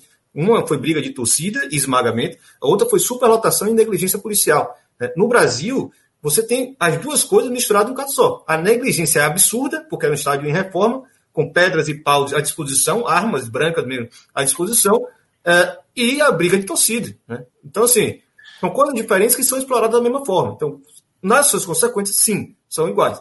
Mas os acontecimentos são bem diferentes. Perfeito. É, o segundo bloco agora, a gente vai tratar é, de dois temas principais. O primeiro é avançar nesse debate sobre o encadeamento de eventos que levaram ao cenário atual, né? Como que esses 25 anos a gente teve aí uma transformação completa da arquibancada, uma erosão da cultura de arquibancada. É, e na sequência a gente fala um pouco sobre a espetacularização da violência na mídia, né? como que a imprensa tem um papel é, fundamental para construir essa narrativa em torno de violência, torcedores e, e como que isso foi muito aceito pela opinião pública, legitimando um processo autoritário de cerceamento de direitos, de é, controle de comportamento dos torcedores, etc. É, então, a gente, só para encadear um pouco aqui, até para o Kik poder entrar e, e, e, retomar o raciocínio dele, a gente teve, pós é, 20 de agosto de 95, um processo muito forte de marginalização, inicialmente do torcedor organizado, né, com a extinção de Mancha Independente e o banimento de todas as torcidas organizadas no estado de São Paulo. Mas esse processo de marginalização, como o Kiki já pontuou, ele atingiu também o torcedor que não era organizado. Né? E aí você tem um processo de legislação que caminhou até, é, até os dias atuais, tendo a Copa do Mundo de 2014 como um processo catalisador. Né? A Copa do Mundo ela veio num cenário, a Copa do Mundo, o Brasil foi anunciado como sede da Copa em 2007, né? 12 anos depois desse episódio. É, e entre 2007 e 2014 e até hoje, houve aí esse processo de construção de arenas supermodernas, pensadas para um novo tipo de público é, e não para o torcedor de antes. É, você teve, a partir de 95, um cerceamento de direitos individuais e coletivos, né? e a gente vai falar um pouco sobre isso no terceiro bloco, quando a gente fala, vai falar sobre a experiência de torcer e a, essa erosão da cultura de arquibancada. Uma cultura de proibição muito forte, que tem a ver com essa ascensão descontrolada do poder do Ministério Público, que passou a legislar, a legislar ou, a, tomar decisões é, sobre o futebol em vários aspectos, em é, uma aliança clara com a Polícia Militar do Estado de São Paulo, que decidiu que não queria trabalhar mais, que é o que acontece com a polícia aqui em São Paulo. Eles falam: olha, não pode ter jogo, jogo de duas torcidas no mesmo, no mesmo dia. Depois não pode ter, é, sei lá, um em São Paulo, na de São Paulo. Eles vão criando obstáculos para impedir que as torcidas tenham essa participação mais ativa. Né? É, aí tem o Estatuto do Torcedor de 2003, que não ouviu o torcedor em momento algum, e que foi pensado sob uma lógica de como tornar o estádio ambiente para um consumidor, né? É, e por fim, com a Copa do Mundo e a elitização, esse, essa mudança do perfil do público e uma tentativa de criar mecanismos de controle, de mudar as regras é, dentro do estádio. Aí é o que o Irlan define no livro dele como clientes versus rebeldes, né? É, então, eu acho que a gente queria agora que o Kiki, para retomar o raciocínio dele, falasse sobre esse encadeamento, o que, que tem aí é, essa linha do tempo para chegar até o momento atual. É, acho que o Minduim pode complementar também. E depois a gente vai para a segunda parte desse bloco, que é a espetacularização da violência na mídia, que o Matias faz uma abertura, ele queria falar sobre isso, e a gente pode comentar também. Vamos lá. Eu só queria agregar a tese dele, assim, uma, algumas dimensões que, que mais respeito ao evento mesmo, do dia 20, e com relação a Pacaembu, que eu acho que tem, a gente tem que pensar também numa certa lógica é, de gentrificação da cidade de São Paulo, quer dizer, esse processo urbano de exclusão da, da, da, da população pobre dos espaços públicos. Né? Eu acho que isso também é uma coisa interessante. E acho que o Pacaembu, né? quer dizer, quando, quando o Miduim fala que você tem, na verdade, uma orquestração em tentar conter, digamos assim, essa, essa potência política que eram as torcidas naquele momento de redemocratização, eu acho que a cidade de São Paulo sempre teve, naquele momento também, né, um processo nítido de, de tentar gentrificar o Pacaembu. Mas como é que, como é que ocorre esses processos de gentrificação de, de espaços urbanos na cidade de São Paulo? O que faz a elite é abandonar os espaços. Né? Quando a elite está interessada num, num, num, determinado lugar, bairro popular, ou numa região que vai ser valorizada, enfim. Né? O que a primeira coisa que eles fazem é abandonar aquilo, né? deixar aquilo entrar num processo de depauperização, né? de depreciação do espaço e dos equipamentos públicos, Aí você vem com uma justificativa, olha, tá, tá tudo estragado, tá tudo ferrado, tá tudo não sei o que lá, então nós temos que agora repactuar o uso desse espaço. E nessa repactuação do uso dos espaços, você, na verdade, você exclui as pessoas, né? Porque é, é, uma, é uma piada, né, que eu lembro que eu escutava muito, os americanos contam isso, quando acontece uma, uma morte, uma, sei lá, uma, um assassinato na rua, né? Os caras falam, vocês no Brasil, a primeira coisa que vocês fazem é não andar mais naquela hora, não ande mais nesse espaço, que esse espaço virou lugar de gente perigosa, né? A gente sabe quem são as pessoas perigosas, os de sempre, né? né? Há toda uma, um uma estereotipização de quem são as pessoas perigosas. Então não, ande, não ande lá, porque lá agora aconteceu um, um, um assassinato. Os americanos falam ao contrário, não, agora que eu tenho que andar lá, porque eu preciso ocupar o espaço para reverter esse processo de depauperização. Aqui não, né? Aqui a gente abandona, né? Então o Estado, o Muro Pacaembu, naquele momento, ele estava vivendo um processo de abandono. Né? Olha, foi em agosto que aconteceu o, evento crítico.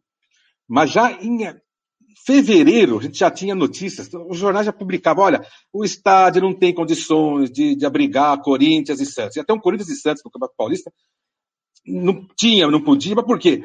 Porque o estádio tinha sido também ofertado para um show dos Rolling Stones, acho que é o, é, é o Voodoo Long, se eu não me engano, que acho que eu fui desse jogo.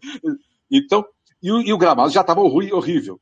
Então, essa conversa de que o estádio estava em reforma e estava nesse processo de depauperização, né, ele já ele já estava ocorrendo já há meses. Né? E isso, na verdade, o que, que acontece? Eu acho que aí você tem. O Pacaembu resolveu duas tacadas só, como eu disse aqui, né? mostrar o quanto esses espaços eram inviáveis, então, espaços públicos como o Pacaembu eram inviáveis, e o quanto também eles também, de uma tacada só, tinha que promover a mudança na sensibilidade torcedora, né? orientando ela para outro tipo de fruição. Então, eu acho que o evento Pacaembu, o evento, o evento de 20, ele, ele, ele, ele serviu muito bem para esse tipo de, tipo de coisa. Né? O que acontecia? Bom, o Pacaembu mal, mal, mal ele pode ser usado para jogo, mas agora você bota um mega show nele. Quer dizer, o que se fingia ali, o que se ensaiava ali, era um balão de ensaio, era fingir, na verdade, que o Pacaembu era uma espécie de arena multiuso. Né? Só que era uma arena multiuso que não tinha as menores condições, não estava sustentável né, para abrigar tanto, tantos eventos. Né? Então, acho que ela, e essa ocupação desordenada do, do estádio, né, ela vai justificando, na verdade, a depauperização dele. Ele só não foi totalmente. É, é, só não entrou a controvérsia sobre a privatização dele porque ele era patrimonializado, né, da prefeitura, ele também era de patrimônio histórico. É, depois que também acabaram com, com, com, com, o Conselho do Patrimônio Histórico em São Paulo, tiraram todos os historiadores, inclusive, do patrimônio, tiraram o antropólogo que tinha lá, só virou administrador. você não tem arquiteto, pô. agora só tem um, parece. Né? Aí você deixou o caminho livre para que você pudesse fazer o que bem entendesse no Pacaembu. Mas naquele momento lá em 95, não. Ele era ainda um incômodo, tá certo? Então ele estava ele estava sendo jogado a partir disso. Mas ele já era um laboratório. Então eu concordo comigo desse ponto de vista. O Pacaembu já era um laboratório para. Né, olha, vamos ver quantos fracassos a gente pode alocar no Pacaembu para ver que de fato a gente pode mudar, né? A gente pode mudar o estado de coisas, mas mudar, obviamente, dentro de uma lógica que já estava sendo orquestrada, eu acho que estava sendo bem orquestrada na direção de uma gentrificação dos espaços, né? Se não foi do Pacaembu, foi de outras arenas, mas isso acabou tomando, na verdade, todo, todo esse processo. Né? E o Pacaembu ficou de fora, ficou, ficou distante desse processo todo, abandonado até hoje, né? a gente pode dizer. O Pacaembu ele, fica passando por essas, esses processos de maquiagem de vez em quando. Né? Mas e aí, claro, você coloca torcedores lá, pouca, torce, pouca polici, pouco policiamento. Né? Quer dizer, acho que até o mais violento dos torcedores não acreditou, falando, não é possível, isso aqui é muito descaso. Os caras me ofertaram pedra, pau, cimento aqui, não é possível. Sabe que isso aqui é para mim mesmo? Pô, que beleza, né? Então, os grandes violentos, sempre bom lembrar que o menino que foi, foi punido, né, o Adalberto dos Santos, ele não era de torcida organizada. Isso também é uma outra coisa que a gente deve destacar bastante, depois a gente fala sobre isso. Eu só quero destacar, só mais uma coisa, se me permite, Irlan, que eu acho que, que, vale a pena a gente também agregar essa, essa cultura autoritária, que está, na verdade, tentando solapar isso que o Alex disse, que é, que é na verdade, é potencializar as torcidas na direção de uma politização, que na verdade é isso que a gente quer. Né? Porque se você for ver quem brigou no estádio aquele dia, quem teve lá dentro, eram meninos, jovens, muito pouco politizados, né? muito envolvidos, embebidos por essa questão que o, que o também disse, da espetacularização, da vontade de aparecer na mídia. Quer dizer, tem um conjunto de, de fenômenos que tem a ver com a juventude. Então, acho que tem que pensar também a juventude dos anos 80. Né? É uma juventude que está que tá experimentando uma passagem importante de uma transformação, de uma cultura operária dos anos 60, 70, onde filho de metalúrgico vira metalúrgico, tá certo? Por uma total desestabilização dessa, dessas redes comunitárias e, e, de oportunidades de trabalho, né? Ou seja, você, você tem a explosão, na verdade, neoliberal mesmo, de uma sociabilidade, onde as pessoas ficam entregues, na verdade, ao mercado, né? E às seduções do mercado também. Então você tem uma cultura, você tem uma cultura operária que está sendo desmantelada, né? Tanto é que essa cultura ela é, ela é, realinhavada, mais ou menos, claro, com precariedade, a partir, de, por exemplo, de uma cultura da periferia, que é uma cultura extremamente criativa, né? mas também sofre com a, a fragmentação, a individualização, né? uma certa, um certo pensamento burguês que, que incide na cabeça dessas pessoas, desses meninos. A dissociação também das, das redes vicinais de, de, de, de comunitárias né? Na, uh, nos bairros periféricos. Você tem ascensão de, de, de religiosidades, de formas, de expressões religiosas, de, de denominações religiosas que, que pregam um certo individualismo para você alcançar o céu. Né? Ou seja, esse sentido comunitário todo está sendo desagregado também. As torcidas organizadas, elas são, na verdade, nesse momento, elas não são produtoras dessa violência, elas são vítimas dessa violência, da desagregação associativista de uma perspectiva da, da cultura da cultura operária e da cultura popular. Né? As torcidas organizadas são as primeiras vítimas. Né? E por que, que, elas são as primeiras vítimas? Porque, claro, são elas que detêm o contingente maior de, de, de meninos populares das torcidas. Elas estão elas recebendo essa meninada que, que obviamente, está alguns sociólogos chamam de. Elas estão desesperançadas, né? Então elas se, elas se entregam a esses comportamentos de risco, por exemplo. Comportamento de risco é outro fenômeno dos anos 90, não só no Brasil, mas na França, na Inglaterra, na Europa toda, né? Sabe? É, o Minduim, não quero falar, não quero que, que ninguém fale a idade e tal, mas eu sou do tempo, eu morei em Itapevi, que uma das coisas espetaculares que a meninada gostava de fazer era o surf ferroviário. O surf ferroviário era subir lá no pantógrafo do, do, do trem e morrer eletrocutado ou morrer de queda. Eu tive dois amigos que morreram de queda. Ou seja, os anos 90 também, ele traz essa experiência de uma cultura juvenil que está saindo, na verdade, dessa cultura operária, dessa cultura mais organizada, mais associativa, para uma cultura de desmembramento, uma cultura de dissociação desses valores. Né? Então, essa cultura do risco também tem a ver com, com, com, as, com digamos, com a espetacularização da, das brigas do Pacaembu. Eu saí totalmente do assunto. Não, não, não. Acho que tem muito a ver, sim. Você entra, inclusive, nessa questão da, da, da própria violência sendo deslocada para outra ótica, né? Não, não a violência enquanto crime, mas enquanto uma prática de uma cultura juvenil urbana, que está em todo lugar, existe até hoje, né?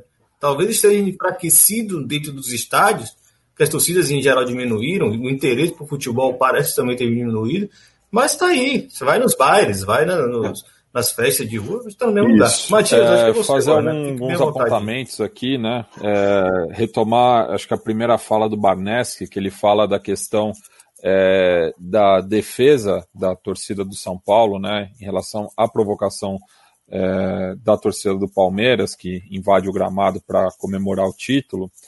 E eu estava revendo as imagens e há uma coisa nítida é, que, que dá para perceber dos torcedores do São Paulo indo defender o patrimônio, no caso a, as faixas, né? Porque é. você tem ali os seus rivais em campo, então é, isso é prática comum em qualquer torcida organizada, tipo, é, qualquer coisa que sai do, do, do, do normal, o pessoal do, do, patrimônio vai lá defender a, o, o, o material e você vê a polícia indo para cima, né?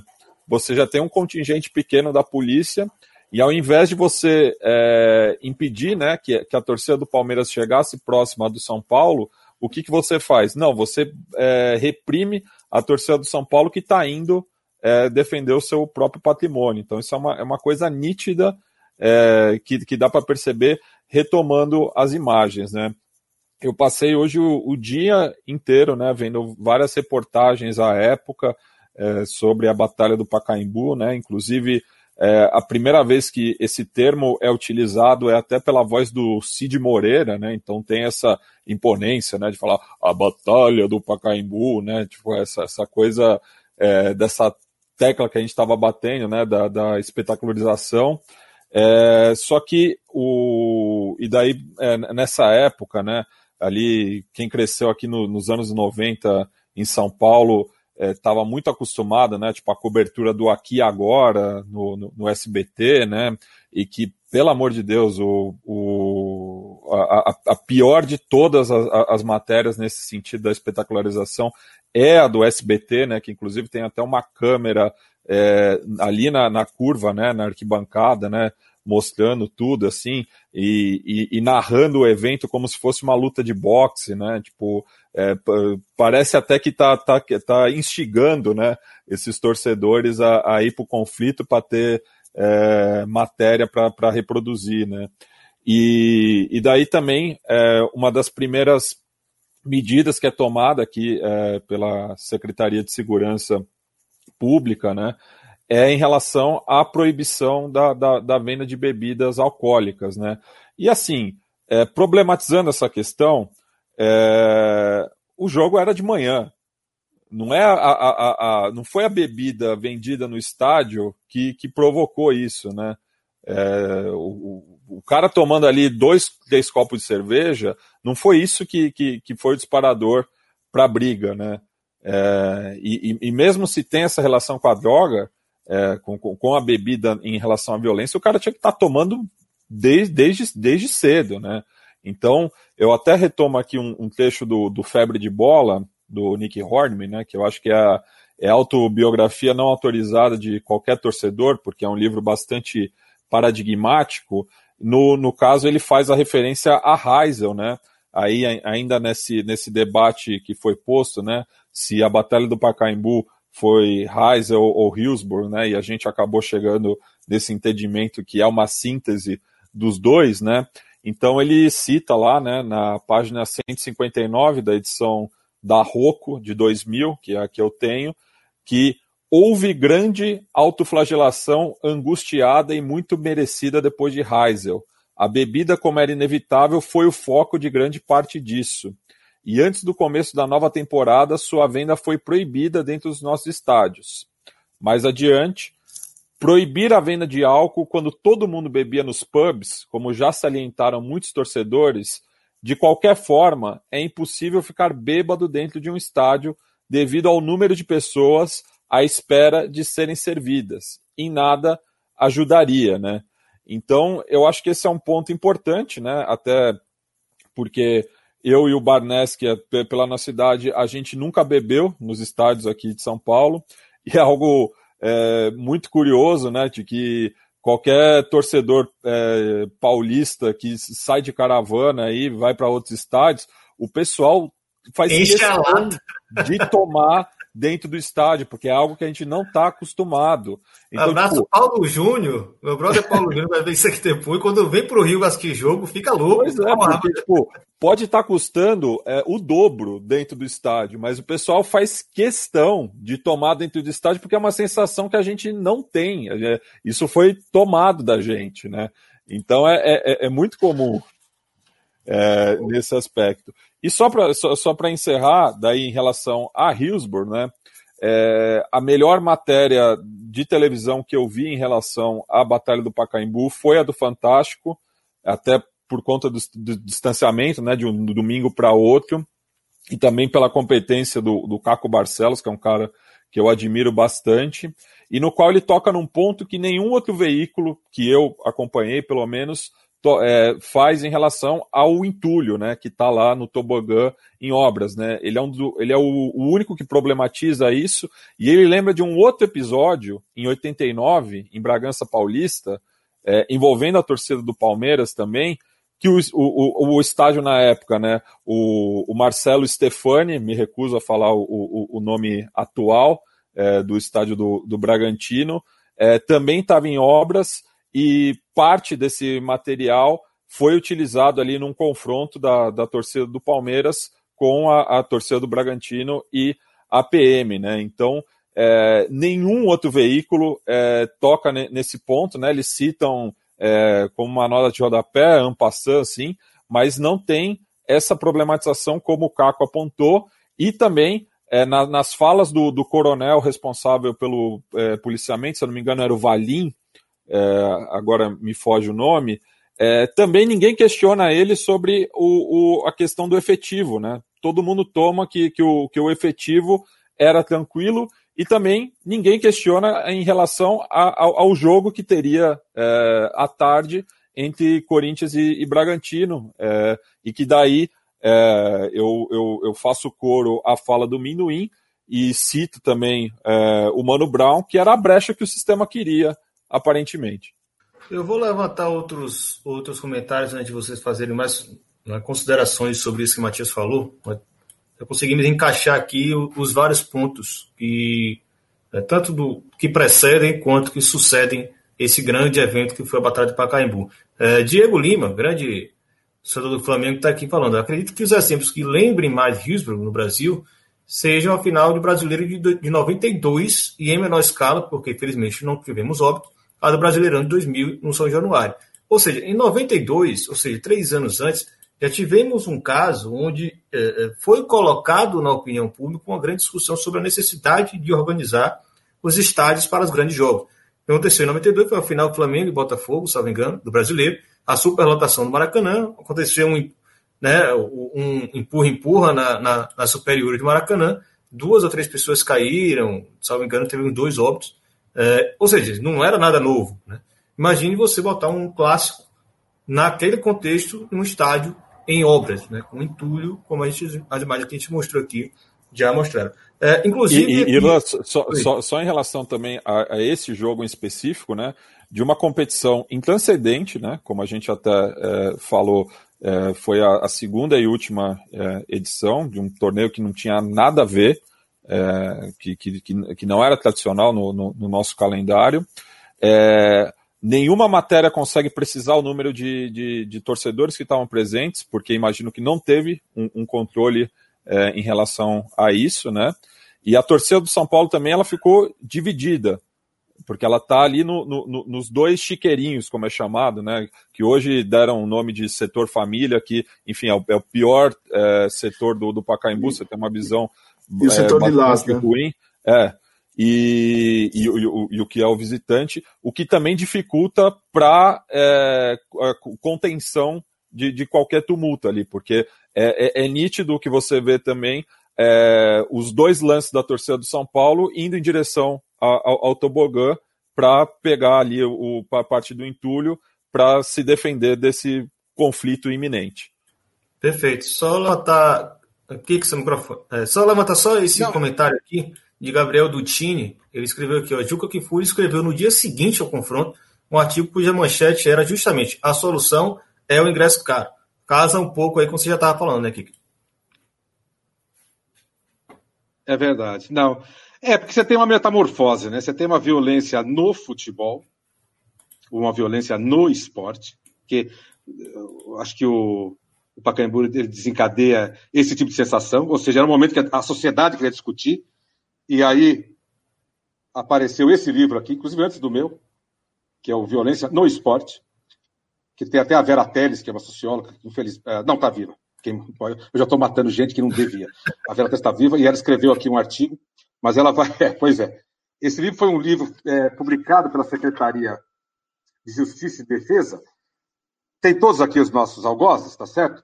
Mas ainda, ainda tem um espaço para que vozes dissonantes, sociólogos, percebam o fenômeno de uma maneira um pouco mais ampliada, mais relativizada. Você tem aqui em confronto, na verdade. Se você pegar. Isso aqui, na verdade, é uma batalha. Né? Porque você vai pegar aqui a fala do Capês, não tem nada a ver com a fala da, da, da, da, da, Teresa Teles, né? Da, da, da, da, da, Teles. Mas ainda você tem um espaço para o controverso. Você ainda tem um espaço, digamos, para a produção de uma polêmica e de um debate público. O que aconteceu, na verdade, depois do Pacaembu, foi uma laminação de algumas falas que podiam também colaborar para compreender o fenômeno. Né, você vai ter uma reorientação repressiva e jurídica dessa, dessa, dessa, dessa de, de, uma ordenação jurídica repressiva dessas falas, de modo que, se você pegar as primeiras, os primeiros fóruns, as primeiras iniciativas de jornais privados, os jornalões mesmo, mesmo o Jornal da Tarde, quando se debatia a violência dos estados do Brasil, chamava psicólogo, chamava cineasta, chamava os sociólogos, chamava gente da polícia, enfim. Você tinha ali, na verdade, chamava torcedores, você tinha uma certa pluralidade de falas, obviamente que não se encontravam, mas você tinha um debate franco, né? Que pudesse levar, na verdade, à produção de algum conceito pragmático, pelo menos, para que você pudesse levar adiante essa discussão. O que você teve depois disso, na verdade, foi um encurtamento desse diálogo. Esse diálogo foi cada vez. Ao ponto de, das últimas reuniões que eu vi, não ainda no governo FHC, praticamente só era policial discutindo o assunto. Eu só queria falar isso também, uma coisa que eu acho importante, fundamental, que, que, que o Matias já tocou, que é essa coisa que tem a ver com a PM. A gente não pode esquecer de uma coisa que aconteceu, que parece que é muito paralela, parece que não tem nada a ver. Quer dizer, tem a ver, com a violência no Brasil, mas, mas, ela, mas ela tem a ver com o futebol também, que foi, em 92, o massacre do Carandiru.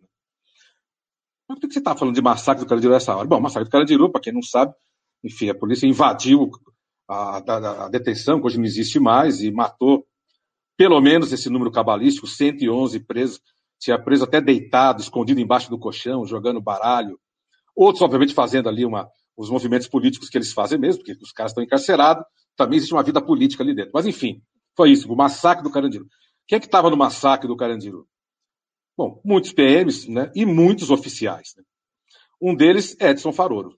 Né? Quem foi Edson Faroro? Edson Faroro foi um, Edson Faroro foi um grande, um dos grandes, é, era considerado o grande interlocutor das torcidas organizadas, ou de algumas torcidas, ou de algumas lideranças das torcidas nos estados. Né? Ele, ele, em 89, ele defendeu a tese, a monografia dele sobre eventos públicos, divers, diversões, eventos. Tem até o nome que eu esqueci. Mas, enfim, mas é uma tese que você pode acessar. Você pode pedir por e-mail para a biblioteca que os caras te mandam. O Faroro era o responsável, no final dos anos 80 até o começo dos anos 90, como o responsável pelo, pela, pela segurança nos estados. Ele era o chefe do comando, ele estava no comando do segundo batalhão. Né? O Faroro estava no Carandiru. Né? O Faroro foi um dos protagonistas, ele foi processado. Claro que não deu em nada. O que, a, o que ele ganhou foi sair de tenente-coronel para coronel. Né? Ele foi, na verdade, promovido. Né? E, e, mas ele, era, ele foi um dos protagonistas né, ali dos oficiais que estavam lá. Né? Eu lembro bem que isso aconteceu numa sexta-feira, se eu não me engano, 2 de outubro. Eu lembro que no domingo, no domingo, os caras estavam no Morumbi, no São Paulo e Corinthians. Eu estava no jogo. Eu estava nesse jogo. Né? E eu lembro da, da malandragem, eu gostava de ficar ali junto com a malandragem. Os caras falaram, pô, mas os caras estavam matando os, os, caras no, no Carandiru, então hoje aqui protegendo o torcedor. Quer dizer, percebam também que essa cultura do autoritarismo ela também ela não, é, ela não é desbaratada com a redemocratização. Né? Você tem uma tremenda cultura autoritária, onde você. Como é que você pode ter um, um mesmo, o mesmo oficial que está mandando matar gente dentro do Carandiru, está tá organizando a, a segurança da, da, PM nos estádios de futebol? Quer dizer, a diferença da, da dimensão dessas coisas, como você pode aproximar dois eventos tão radicalmente. Né? Quer dizer, essa também é uma questão que, que tem que ser colocada. Né? Eu acho que isso também favorece muito essa cultura autoritária que na verdade é reativa também, né? porque os caras também batem. Né? É uma cultura reativa de bater em torcedor do estádio. Eu, eu, eu via também muitos, muitos meninos olhando isso, né? Quer dizer, pô, os caras batem na gente, vai bater também. Onde tem PM tem confusão. Né? Então, quer dizer, você percebe aí também essa cultura autoritária que está enraizada no Estado, sobretudo na PM, que blinda, na verdade, essas formas de sociabilidade. Né? Então, eu acho que isso também é uma questão importante que não deve, não deve, não deve ser descartada para produzir esse entorno em relação ao, ao Pacaembu. Né? Quer dizer, você tem esses vasos comunicantes de cultura autoritária que passa do, sistema de segurança pública para os eventos esportivos. Então, eu acho que isso não é uma coisa de é uma coisa também que impactou o Pacaembu, né? E ela também vai favorecer, na verdade, depois a, a radical transformação da, dessa sociabilidade. Porque, claro, aí você pode mudar, né? Você só não pode mudar os players do negócio, mas você pode mudar os players mais fortes, mas o, o resto você pode mudar. Beleza. É, eu vou fazer uma provocação amendoim antes da gente pular para o próximo bloco. Tem cinco minutinhos você fazer um, algumas considerações do que o pessoal já falou, mas principalmente a partir disso aqui. Rafael Henriques, é, ele, ele conhece muito o mundo da torcida organizada, principalmente aqui do Rio, e fez essa, esse, essa consideração, esse comentário, né? É, mesmo com a extinção das TOs, a, a sagacidade, né, ele usa esse termo, fez com que em São Paulo, onde as torcidas organizadas mais, desenvolveram para, mais se desenvolveram para sobreviver meio estranho, meio truncado o texto, mas é isso. É, veja a estrutura da Tupi, Dragões e Pavilhão, só para mostrar que não são as primeiras, as maiores de cada clube. Né? Como esse contexto também fez com que as torcidas criassem novas técnicas de proteção, e isso envolve também as escolas. Né? Eu queria que você fizesse um comentário sobre isso, mesmo, em cinco minutos. Então, as torcidas elas desenvolveram novas formas, mas muito mais por necessidade, né, para se sobressair né, para fazer valer né, aquela vida, aquela pujança desses associados que estavam atrelados ali às suas respectivas entidades. Agora, são dois pontos que eu quero frisar aí. Primeiro que o seguinte, é, do ponto de vista desses funcionários públicos aí que envolvia Capês, Castilho, etc., e que envolve inclusive agora o atual ministro do Supremo, Alexandre de Moraes, eles encontraram um caminho para se sobressair em cima dos seus é, respectivos é, carreiras, né, na verdade, é, dentro do funcionalismo público. Ou seja, a torcida organizada ela passou a virar literalmente um grande trampolim né, para esses agentes públicos, um grande trampolim para jornalistas esportivos é, sensacionalistas, né, e um grande trampolim né, para dirigente, inclusive, aumentar a sua linha de corrupção. Né? Ou seja, você não tem mais a torcida ali né, cobrando, contestando à frente ali do seu clube, é, é, contestando o seu trabalho. né? Porque as torcidas passaram a se preocupar com outras questões. Precisa sobreviver, precisa sobressair, precisa pagar as contas, precisa rever qual forma e maneiras né, de manter e de cuidar desse associado que não para de chegar. Lembre-se, teve-se a extinção das torcidas, e dentro da extinção das torcidas que envolveu a Mancha e a Independente, foi o período que as torcidas passaram a crescer mais ainda, dentro de um processo de extinção. As torcidas não cresceram, fizeram um boom absurdo de 90 para 95, mas de 95 e aí sim, né, para os anos 2000. Né? Agora, quando você não tem, né, literalmente, a, a, a, possibilidade de exercer a tua festa na arquibancada, de levar a tua bandeira, a tua faixa, a tua batucada, o que, que você faz com esse agrupamento que via nas ruas e avenidas né, a possibilidade de manter ali, literalmente, a moral da sua torcida, a grandeza da sua torcida pelo lado da força. Né? Você tem a violência. Né? Então, a violência ela passa a explodir ainda mais em benefício a esses agentes. Né? Em benefício, à época, ao promotor é, Capês, né? em benefício, à época, de secretário, inclusive, se eu não me engano, secretário de Segurança Pública, quando assumiu o PSDB, era o mesmo secretário que foi, ou que ocupou o mesmo cargo do, do Carandiru, se eu não me engano, japonês, inclusive, se eu não me engano, se eu não me engano, né? Ou era o Temer, uma coisa, um, um dos dois eu sei que era, um dos dois eu sei que era.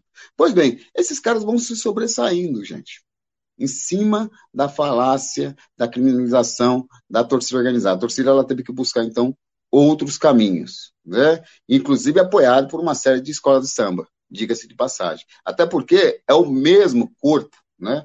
que aí entra, inclusive, uma baita contradição da própria imprensa. A imprensa ela criminaliza né, a torcida organizada, mas é a mesma torcida organizada que ela parabeniza é, em momentos de carnaval. Né, e que fez inclusive com que o Carnaval de São Paulo né, ocupasse uma qualidade similar, similar né, ou parelha é, com o Rio de Janeiro. Tá certo? Agora, é evidente que as torcidas perderam a sua força dentro da arquibancada.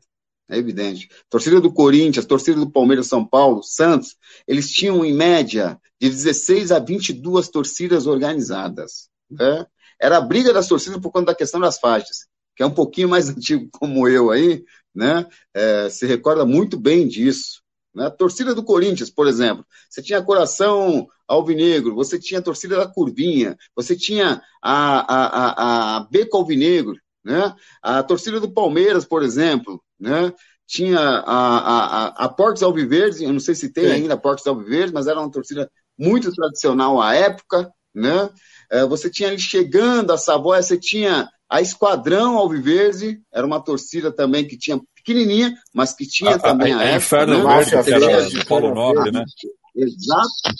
A Inferno Verde, né? Exatamente. Torcida de São Paulo, a TUSP, a Independente, a, a Dragões, tricolor, a Falange, um a Metal Tricolor, Orgasmo Tricolor, enfim, o que, que ocorreu com essas torcidas? Né? Elas foram né, literalmente limadas. Hoje, a torcida do Corinthians, por exemplo, ela está reduzida a no máximo seis torcidas, num espaço totalmente reduzido, né, enclausurado ali, literalmente, onde as torcidas não podem, é, de certa forma, exercer ali o teu papel, torcer, festejar, montar música, etc.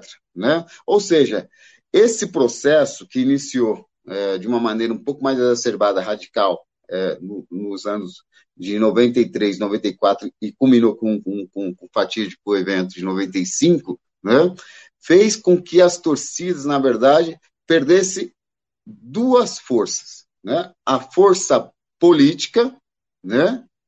E a força de aglutinação externa na arquibancada. Entende? Ou seja, a única que se sobressaiu politicamente, mas o candidato que, que eles conseguiram eleger, né, quando foi eleito, né, não cumpriu o papel como deveria, né, quando eu falo cumprir o papel como deveria, é o quê? Chamar a responsabilidade no peito, quanto torcedor organizado, né, teve essa oportunidade, mas não fez. Né, talvez poderia ser o grande reinício né, da força né, do, re, re, é, vamos dizer assim, do, do não é, reesquadrar, esqueci o termo, mas é, é, reestruturação, aliás, das torcidas organizadas. Poderia ser a reestruturação das torcidas organizadas através do mandato desse camarada. Acabou não ocorrendo. Né? Por isso que nós temos uma tese, quanto a Anatório, de que as torcidas elas só vão recuperar os teus espaços nas arquibancadas, porque é isso que a torcida precisa recuperar. Lembre-se que nesse momento, nesse período, a, os espaços nas arquibancadas foi reduzido para 20%. Né? Nós dividíamos os estádios. As torcidas podiam circular livremente né, dentro dos estádios. Hoje não. 20% atrás do gol, enclausurado, né? E com uma série de normativas que faz com que a torcida, na verdade, não tenha a pujança, a alegria e a energia que deveria ter, como tinha nos anos 80 e anos 90. Arnes, você quer fazer uma um pequena parte antes da gente pular? É, só eu vou fazer uma, uma, consideração final sobre a questão da mídia, e aí eu já conecto com o terceiro bloco, acho que tem até uma relação entre os dois aqui. A imprensa, ao longo dos, desses 25 anos aí, ela, ela disseminou uma narrativa, muitas vezes falaciosa, outras vezes preguiçosa, né? E alimentou o senso comum. Então, até o, o Leonardo Nakamura fez um, um comentário no, no, YouTube aí, dizendo que até Ana Maria Braga passava cenas de briga de torcida. É verdade. É, é, é, ela falava sobre qualquer besteira e eu me lembro algumas vezes de passar na TV e tá cena de briga de torcida ela comentando aquilo. A Ana Maria Braga, que nunca pisou no estádio. Né? Não só isso, a gente tem pessoas como Flávio Prado, é, que criou o bordão aí do não vá ao estádio, né? um jornalista super importante, que eu respeitava nos anos 90, mas aí ele passou a ser o inimigo de quem vai ao estádio. É, e a imprensa repercute coisas que não têm o menor sentido. Tem uma que eu adoro que é o seguinte: vem lá um, um, um comentarista e fala: esses torcedores aí, esses caras aí não torcem pro time, eles só querem saber de brigar e tal. É o seguinte: o cara pode até ser violento e querer brigar. Agora, não vai dizer que ele não torce pro time. O cara torce muito pro time. Tanto é que ele briga pelo time dele. Você pode dizer que tá errado. Você pode falar, olha, não deveria. Mas o cara torce muito pro time dele. Né? É, e, e, eu tenho, tenho pesquisado muito esse fenômeno da imprensa.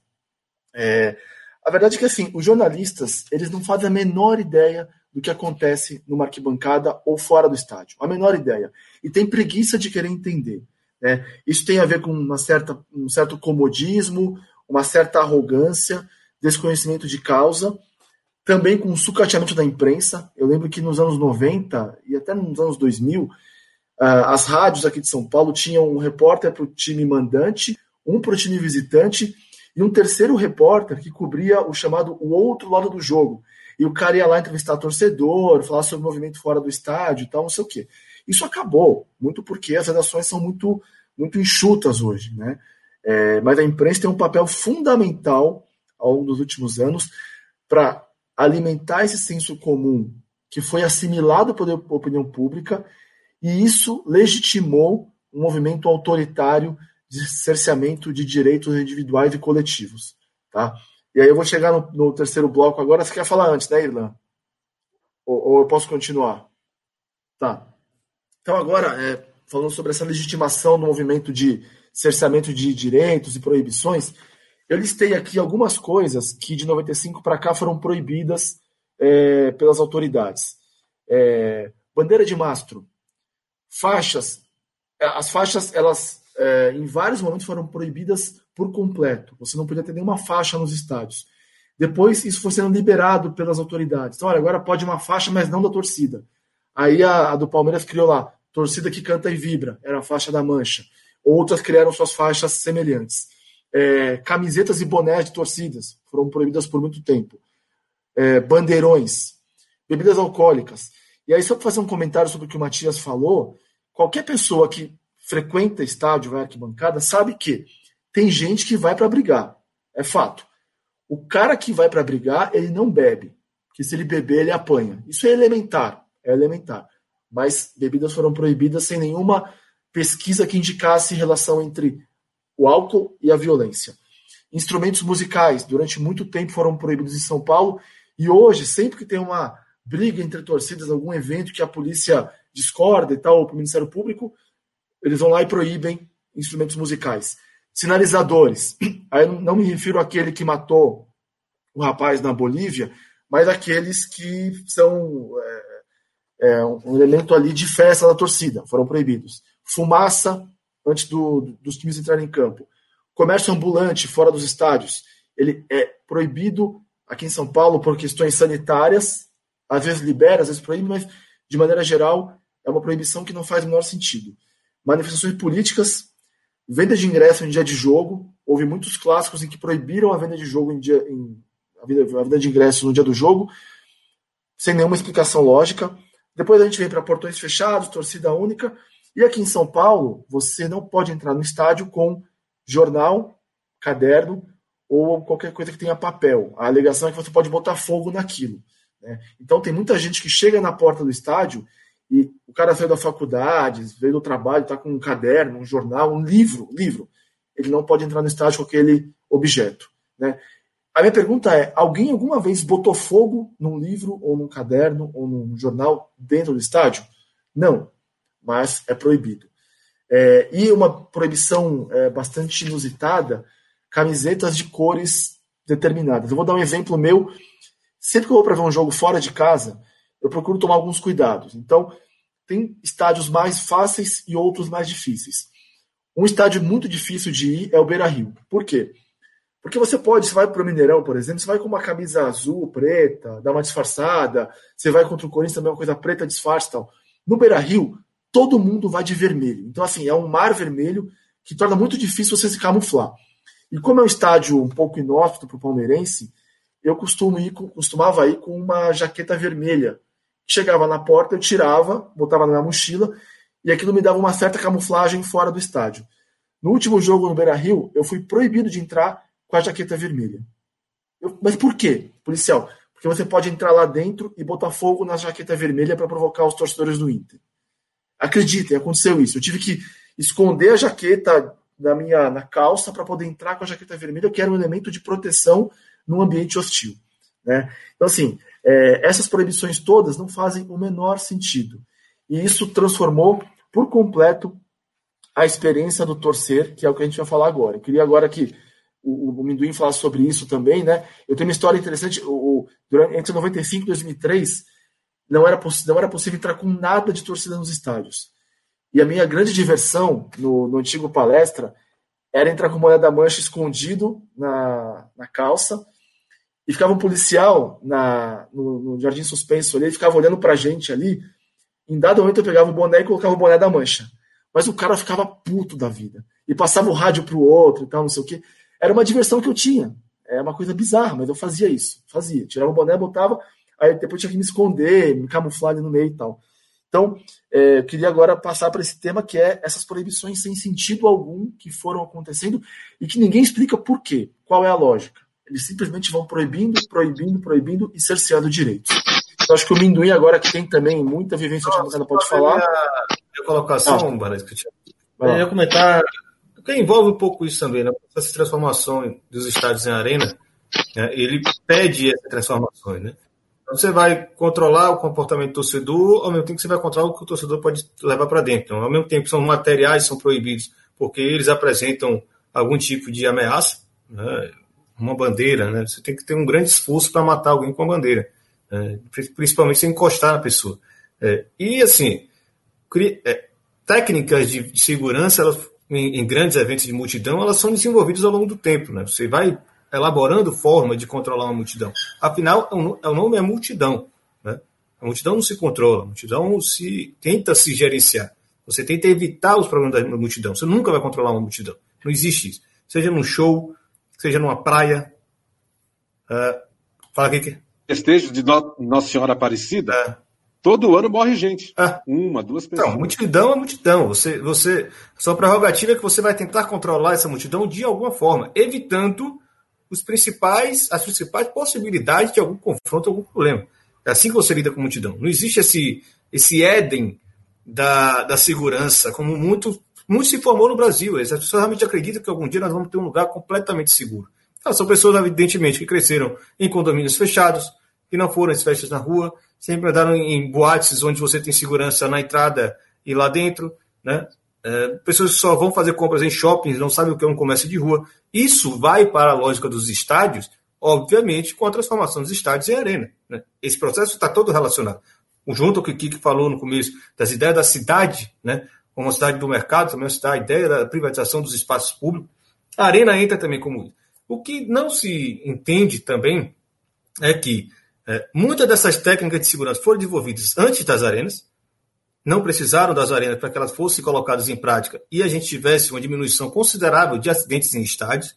É, tampouco se percebe que as arenas são incapazes de controlar um problema desse tipo. Porque se você abrir uma catraca, como se abria antigamente nos anos 80, que as catracas eram quebradas, outras pessoas simplesmente abandonavam as catracas, as pessoas pulavam a catraca e superlotavam os estádios, é, não vai ter arena moderna de cadeira de plástico e concreto exposto e, e teto bonito, etc., que vá conter a possibilidade da multidão se esmagar e criar um problema. E o nome disso é multidão. O que se mudou antes das arenas foi que as técnicas de controle dessa multidão foram desenvolvidas. E parte disso está na, no controle da quantidade de pessoas dentro do estádio. É, isso não, não veio com as arenas, isso vem antes das arenas, bem antes das arenas. É, e eu, por exemplo, que cresci frequentando o estádio do meu clube, que é o Barradão, que é um estádio que não é arena, foram 25 anos de Barradão, que nunca foi arena, é, Peguei jogos lotados, subalotado, ok. Mas eu nunca passei um, um sufoco dentro do Barradão. Não precisa ser uma arena para que essas práticas técnicas sejam colocadas em prática. Você está ouvindo mais um som das torcidas na bancada, um podcast em defesa da cultura torcedora, dos clubes e dos estádios. Responda a nossa pesquisa e nos ajude a entregar um programa cada vez melhor. Acesse www.nabancada.online barra pesquisa. Não esqueça também de nos acompanhar mais de perto no dia a dia, através do Twitter, arroba na bancada underline, e da linha de transmissão no WhatsApp, enviando uma mensagem para 21 98080 9683. Veja bem, Rodrigo, Edu, com vontade. Sempre, sempre usou algo aí bem emblemático, né? E que infelizmente se perpetua até o dia de hoje. Futebol brasileiro, ele é tocado, né? E aí eu, eu digo quando o futebol brasileiro quando envolve os clubes, as federações e confederações. São tocados por pessoas que não gostam do futebol, não vivem o futebol, e nunca foram torcedor. São três pontos que eu sempre menciono nos debates. Porque se esses caras vivessem a realidade né, do que é torcer, a cultura de torcer, né, é, eles dariam argumentos plausíveis, plausíveis o porquê da não existência de faixas, bandeiras, papel picado, mosaicos, né? nas diversas arquibancadas do nosso país, no sentido, inclusive, de abrilhantar o espetáculo dentro de campo. Né? Isso é uma das coisas. A segunda questão é que a política utilizada de proibição, né, é, ela é distinta de estado por estado. Né? Então, você pega, por exemplo, entre São Paulo e Rio de Janeiro, né, tem uma política um pouco mais é, é, radical do ponto de vista da entrada desses elementos que poderiam abrilhantar ainda mais né, a arquibancada. No Rio Grande do Sul, né, já tem um fenômeno diferente, encabeçado né, pelos torcedores que passaram a participar politicamente de seus respectivos clubes e a reivindicar literalmente o, a, a, o teu direito de torcer e como torcer na arquibancada. Né? Então você já tem faixas das torcidas organizadas, faixa das barras, faixa dos bairros, né? A festa exacerbada quase que na totalidade ali dentro do próprio estádio, porque a, a torcida organizada ela irradia, né? Ela empolga os demais setores, né? E a luta dos caras agora passaram a, passou a ser a questão pelo preço mais popular. Né? Então, o Sul, de fato, é, o Rio Grande do Sul, sobretudo, é um, um espaço para a gente olhar e observar e ver com olho de lupa, né? É, sobretudo pelo grau de politização né? e a importância que as torcidas passaram a ter né? quando ex-dirigentes de torcidas organizadas passaram a exercer é, funções de comando dentro dos respectivos clubes, dos seus respectivos clubes do coração. Então, ou seja, é uma mudança de, de, de prática idiótica, porque quem está lá dentro do Internacional, ou quem está lá dentro do Grêmio, né, foram caras que pegaram caravanas como nós aqui pegamos. O veneno da caravana, o veneno da bancada, o veneno do frio, o veneno do sol, o veneno de não poder se alimentar, e por aí vai. Então, esses caras passam a ter sensibilidade e passam a enxergar a importância das torcidas organizadas dentro da arquibancada sem levar em consideração, inclusive, que o conflito ocorre lá fora, né? Que o conflito vai continuar, que é cultural, né? Que ele pode ser humanizado, mas se houver diálogo, não de distanciamento. Então, a nossa sociedade, os nossos dirigentes são muito hipócritas, né? São muito hipócritas. Ontem eu participei de uma audiência pública né, na Câmara dos Deputados, né? É, eu estou até agora estarrecido, literalmente estarrecido, como cidadão, como ser humano. Né? E quanto torcedor organizado, muito mais ainda. Foi uma audiência pública de quatro horas, né? totalmente montada para que o, o, secretário da CBF já falasse primeiro e já saísse fora. Né? O cara não ficou por último para falar, para ouvir todo mundo, inclusive os questionamentos, etc. Né? O presidente é, do, do, Flamengo é, participou também, né? mas também fez a sua fala e saiu fora, enfim, ficaram só os médicos, só os médicos, literalmente, né? Eu, Juca Kifuri e um jornalista da, da Rádio Tupi, que eu falei, meu Deus do céu, como pode um camarada desse, né, é, defender em sã consciência que o futebol não, não só deve voltar, como está totalmente certo a estrutura que os caras montaram, né? E eu falei para os caras o seguinte, falei, olha, é, foram nove falas aqui durante duas horas e 43 minutos. Né? Nas nove falas, incluindo do secretário da, da CBF, não foi é, é, exposto em nenhum momento as 111 mil vidas que foram perdidas pela questão da Covid-19. As mil vidas são perdidas todos os dias. E por último, que é o mais grave, na minha opinião, né? É, vocês montar toda a questão protocolar, e aí é competência de vocês, que vocês são médicos nesse sentido, e nesse sentido vocês estão extremamente corretos, higienizar a bola, higienizar fulano, ciclano, fazer teste a cada 30, a cada 48 horas e por aí vai. Agora, vocês não pensaram no crucial, né? vocês não pensaram no básico. É escolher estados que a, a, a, a, a curva dessa pandemia esteja caindo para executar esses eventos. Isolar os clubes, né? isolar os atletas, né? porque vocês não isolaram os atletas, vocês deixaram o campeonato brasileiro estruturado da mesma forma como se fosse um, um, uma situação normal no país e não atípica como nós estamos, né? E esses caras estão circulando de aeroporto por aeroporto, sendo infectado e infectando torcedor. E por último, vocês não estão pensando no processo de aglutinação, sobretudo nas regiões periféricas, dos torcedores né? Evidente que eles não estão dentro da sede das torcidas organizadas, porque as torcidas organizadas estão ali cumprindo seus papéis, né? Portas fechadas e por aí vai, suas atividades paradas, né? Só que os caras estão ali, nos grandes centros periféricos, com a televisãozinha ali 20 por 20 e mil, duas mil, três mil pessoas ali é, querendo festejar e prestigiar seu time, sobretudo numa final de campeonato. Eu falei, e a prova disso, né? Se vocês tiverem coragem de fato, né? Teve duas semanas atrás final, campeonato, Palmeiras e Corinthians. O Palmeiras foi campeão, inclusive. Né? Faça agora os testes, começa a fazer agora os testes dos jogadores do Palmeiras e do Corinthians. Se não tem infectados no meio desse, dessa galera que jogou a final de campeonato e dos funcionários que deram suporte. Ou seja, os caras pensaram em quase tudo, só não pensaram no essencial só não pensaram na questão uh, que envolve literalmente a importância do futebol, que é o torcedor. Então, por isso que eu falei, porra, meu, é, não tem como a Anatorte ser favorável ao retorno do futebol da maneira que está posta aí. Porque da maneira que está posta, os caras só estão pensando na questão dos dividendos, da questão do lucro. Porque quem vai morrer, ou quem vai continuar morrendo, ou sendo infectado, é aquele camarada lá, que tem paixão, tem amor, tem etc., né? E, e, e, e tudo mais para o seu clube, mas está lá, nos grandes centros, né?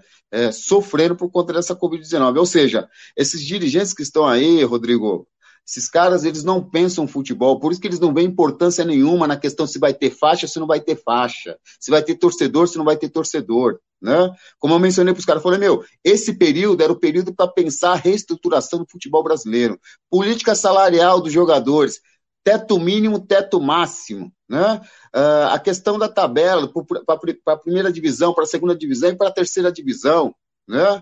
No nosso país, pô, são no máximo 6 mil jogadores profissionais. Desses 6 mil, Rodrigo, somente 100 jogadores ganham o teto acima de 100 mil reais. Ou seja, aí os caras falam, pô, mas se os caras não jogar, se o clube não jogar, se o time não jogar, o time vai quebrar. Pô, os times no Brasil estão quebrados faz é tempo. E os caras querem jogar areia no nosso olho, porra. Os times foram lá pedindo renegociação para o governo federal, foi dada a re renegociação. Agora, por que, que os caras não aproveitam esse período para rediscutir na totalidade né, esse futebol que está aí? Esse futebol que não inclui o verdadeiro torcedor. Né? Ele exclui, ele joga para o ostracismo e ainda trabalha com o não sentimento de amor. Né? O sentimento agora que está sendo trabalhado no nosso país, e é para concluir, é, é, de torcedor, que é uma coisa vexatória, absurda é o desenvolvimento de amor para o time europeu. Barcelona, Real Madrid, enfim, esses times aí, no caso, você cola, cola, conversa com uma criança de 10, 14, 15 anos, ele não vai falar de Palmeiras, de Corinthians, São Paulo, de Santos, de Vitória, do Bahia, né? Ele vai falar desses times europeus. O que, que esses caras têm a ver com a gente? O que, que esses caras têm a ver com a maneira da gente torcer, da maneira que a gente jogar o futebol? Quem são os responsáveis? Os nossos dirigentes. Por isso que eu digo, nossos dirigentes, eles não gostam do futebol. Eles podem gostar da questão financeira, mas de futebol, de torcedor e de povo, eles não gostam. É, eu tenho acompanhado atentamente as, nas, as transmissões. Não sei se vocês estão vendo. Sempre aparece ali um ou outro comentarista, seja da, da, da ESPN, seja da, da, da, da Sport TV, elogiando, achando muito bom a, a torcida de vitrola. Eu estou chamando de torcida de vitrola, né? Você bota a vitrola lá, você bota o CD lá, ah, é aquele negócio que é insuportável, porque na verdade você não tem um tônus, né? O cara não consegue nem. Quer dizer, o cara precisa ter uma aula de, de, de básica do, do, do, que é um evento público esportivo cênico. Tem momento que você grita, tem momento que você fica nervoso, tem momento que você fica calado, porque o time está tomando uma surra, tem momento que você extravasa de cantando, o outro xingando. Não. Os caras botam aquela, aquela, aquele, aquele barulho no alto, né? Do mesmo tom, ou só sobe, na verdade, mas enfim, aquela coisa. E os caras estão elogiando isso, né? Tô pensando, é, e, os caras estão elogiando esse negócio. Quer dizer, e, e realmente... mais um narrador, e mais um é. narrador já, por vício de linguagem, já mandou um sobe o som da torcida, né? Tipo, é, é o cara tá mexendo perfeito. no volume só, né?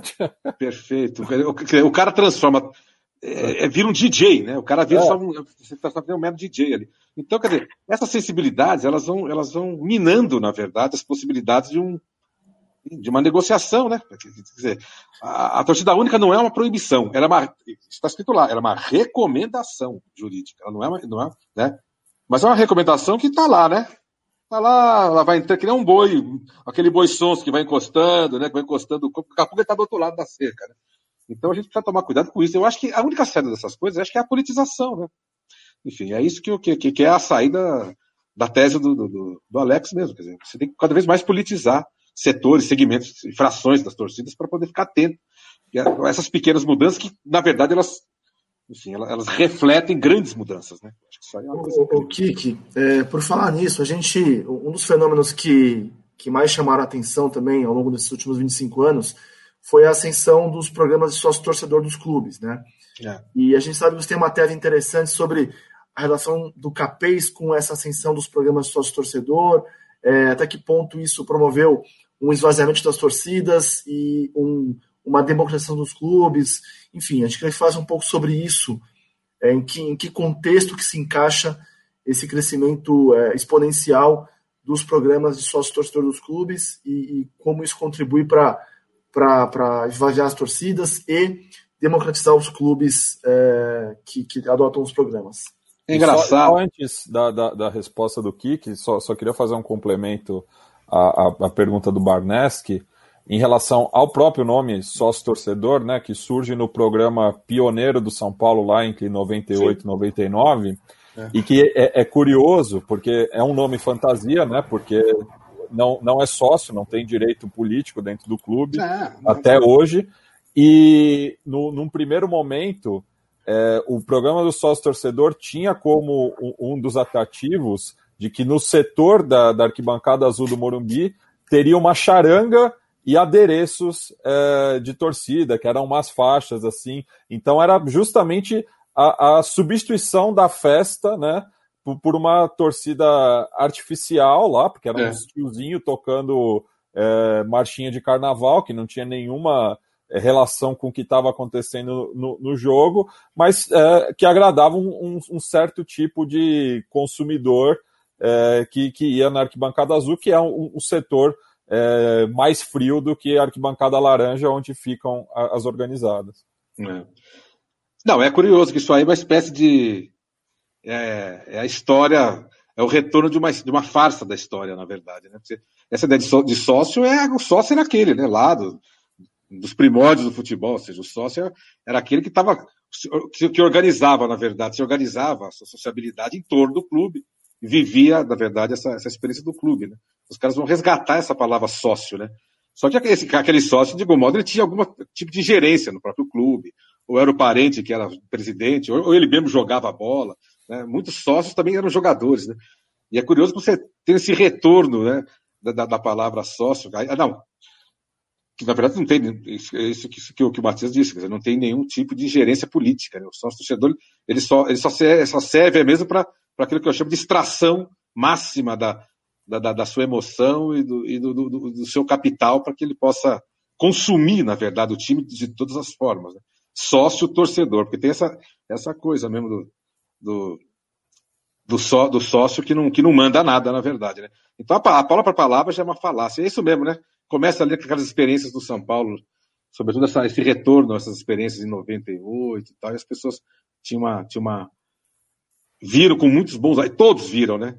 Mesmo a, a, mesma, a mesma imprensa que a gente chama de, de mais progressista viu, né, nesses torcedores, sei lá, aqueles que iam acomodar melhor a violência. E, de novo, né, é a violência como panaceia, né? A violência é o mal de todas as coisas, quer dizer, podemos, podemos substituir a violência por qualquer coisa. E a ideia do sócio-torcedor é isso mesmo, que no fundo, o que, que é o sócio-torcedor? Ele é um consumidor, né? O sócio-torcedor é consumidor. Você pegar o estatuto, o estatuto, na verdade, é todo baseado no Código de Consumidor. Ou seja, porque, claro, né, você quer converter torcedor para consumidor. Essa é a questão. Cliente aparece, se eu não me engano, também. Quer dizer, são deixa palavras. deixa eu só jogar na tela aqui é, inclusive foi a partir de um texto seu que eu tive conhecimento dessa matéria, eu não tinha essa leitura até ler esse artigo seu. Eu li até do professor Bernardo, aqui de Holanda, que é aqui, São Paulo, quinta-feira, 24 de outubro de 1996, Folha São Paulo Esporte. Projeto que cria sócio-torcedor, entre aspas, né, ainda era um termo que as pessoas não consideravam um termo definitivo, continua no papel. João Carlos Assunção. Aí, olha como é, como é que começa a matéria. O promotor Fernando Capês pretende se reunir com a diretoria de São Paulo, Corinthians e Portuguesa para dar início ao cadastramento de sócios torcedores. Ou seja, o promotor que fazia a discussão sobre a segurança era o grande gerenciador do negócio do é, futebol brasileiro junto aos clubes. Né? Ele vê a ideia do sócio torcedor surgindo, lembrando, 96, né? um ano, outubro de 96, um ano depois, né? já aí como um produto de uma série de discussões sobre o, o evento da Batalha do Pacaembu. Milan, Milan, ele nasce como tutela, né? Milan, nasce é, como só uma... da tutela. Milan, só um adendo. O, diga, diga, diga. Desculpa, Luiz. Só um adendo. É, eu não sei se vocês têm essa informação. O Capês, à época, era conselheiro do Corinthians. Né? Olha só, como esses caras é, não têm compromisso nenhum com o futebol. O Castilho, conselheiro do 15 de Piracicaba. Poxa, não é estranho isso? Como é que esses caras são agentes públicos e legisla em causa própria? Causa própria. É, é causa própria. Né? É causa própria. Se tem uns caras que usaram as torcidas organizadas para se locopretar, são esses caras. Mas não tem a né? São esses caras. Né? Só, queria fazer só um pequeno recorte em cima disso aí. E é, e é quase uma justiça poética que o Capês hoje tenha sido alocado ali como presidente do órgão que defende direitos do consumidor. Do consumidor, claro, porque no fundo é isso, né? É, é, é, é muito, é, muito, é muito sintomático, né? E que você tem a bancada da bala hoje na política, cheio de PM que se, que se elege, E, e, e, só, e só, uma curiosidade, e só uma curiosidade para ver como também as coisas são cíclicas no, no futebol brasileiro, né? Que o, o, árbitro daquela final em 95 era o Edilson Pereira de Carvalho. Só um, um, uma, um, uma anedota. É, antes de devolver a bola para aqui, que só é, destacar essa, essas aspas também que tem aqui nessa grande matéria. Eu acho a matéria fantástica. É, quero agilizar o cadastramento, porque faz parte do projeto de lotarmos os estádios disse Capês, o sócio torcedor com uma ideia de lotar estádio. Ele sugere, ele sugere que cada clube cobre mensalidades que variam de R$ reais a R$ reais. Palmeiras não mostrou interesse. É, é, incrível, essa matéria aqui é incrível e demonstra o que a gente vive até hoje no futebol brasileiro.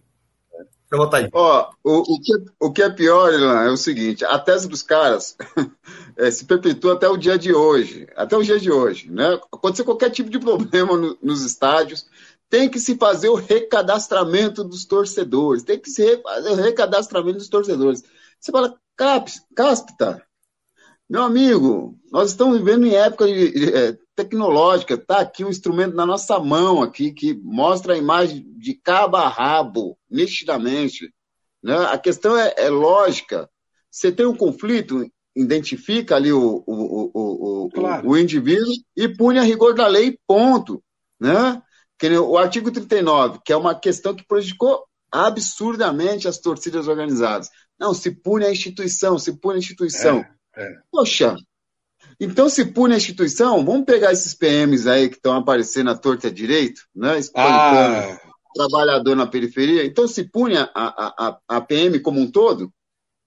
Evidentemente que não, né? Claro. É identificado o soldado, o cabo, o, sargento, e o cara é punido ao rigor da lei. Claro. Na, na é questão é da torcida de futebol, é, é a né? mesma coisa. É. Agora, por que raios os caras vão para cima das instituições, né? Da Gaviões, da Mancha, da Jovem, da Independente, no Rio de Janeiro e por aí afora, Brasil afora. Porque isso dá o quê? Mídia, da imprensa, da notoriedade, coloca o nome do cara em evidência. Aí o cara pode o quê? Ocupar outros espaços, assim como o senador aí, o atual senador pelo estado de São Paulo, né? Esse é o mais cara de pau que nós temos. Passou é, a eleição é. indo dentro de torcida organizada pedindo voto, foi eleito, primeiro ato do cidadão, qual foi? Pedir a extinção das torcidas organizadas. Esse é um cara de pau é, é, é, é inverterado, pelo amor de Deus, viu? Tem uma, uma matéria da da bala também. Tem uma matéria na tela aqui, me do Olímpio, né? O próprio Isso. Luiz Henrique de Toledo lê a, matéria, a, a chamada da matéria que está na tela aí. E já segue seu comentário. O que, que é? Promotor pede a extinção ah, da Gaviões, tá vendo? É. 18 de novembro de 1997. Ou seja, intervalo de ano em ano, cada um desses acontecimentos. E quem está lá falando? Fernando Capês. Para Fernando Capês, emboscada sofrida por time corintiano, sepulta a chance de votos organizados. Era a grande a, a, autoridade do futebol brasileiro era o Fernando Capês. É, é verdade. Vai lá, Kiki, continua. E é um cara de baixo, do baixo clero também, né? Do baixo clero jurídico. Né? Tem isso também, né? Esse Sim. cara tem as. Aliás, todos esses caras hoje que andam por aqui, sabe, por aqui, por ali, Brasília, é tudo do baixo clero, né? Você tem, na verdade. E que, que se elege, na verdade, a partir dessa cultura, desse retorno da cultura autoritária, né? Uma cultura autoritária da bala, uma cultura autoritária, enfim, né? Que flerta com, com, com com, com, práticas fascistoides, né? Porque, porque a, a, ideia do cadastramento já é uma ideia, já é uma ideia bastante fascistoide. A gente tem que usar os termos certos para isso, né? Porque essa ideia de você cercear, de você regular, de você, enfim, você impor, na verdade, um cadastro, quer dizer, um cadastro, né? é aquele, claro, se o cara cometeu algum delito, é ele que tem que ser, é, é ele que tem que ser imputado, digamos, a pena e todo o processo legal que, que lhe cabe. Né? E, porque isso também parece o racismo, né? o racismo também opera por essa lógica, né? Um negro significa todos os negros, né? essa homogeneização, essa, essa passagem rápida do indivíduo para o domínio do coletivo, ela, ela também preside uma lógica que é racista, tá certo? Então, eu acho que essas palavras, fascismo, racismo, né? Eu acho que elas estão, enfim, elas, elas podem ser usadas nesse, desse ponto de vista também dessa, dessa cultura da, da higienização, né? Porque é uma higienização, né? É, e o sócio torcedor, de fato, ele, é, ele, ele enfim, e ele é isso, quer dizer, que, quem é que é o sócio torcedor hoje, né? Alguém precisa fazer uma pesquisa para te perceber, na verdade, quem que, é, que tipo de torcedor é esse que vai ao estádio e tal. Não tem o menor comprometimento mesmo com, com, com, com, um torcer que a gente viu na época, né? Não, não muito longe, sei lá, 20 anos atrás. E, enfim. Agora, é uma pena, viu, Luiz? É uma pena que pouquíssimos jornalistas, né, é, se coloca é, literalmente na predisposição de bater de frente né, com essa estrutura que está estabelecida desde do, de 1995. Né, pouquíssimos, né, pouquíssimos. Mas por quê, né, Alex? Porque eles não podem.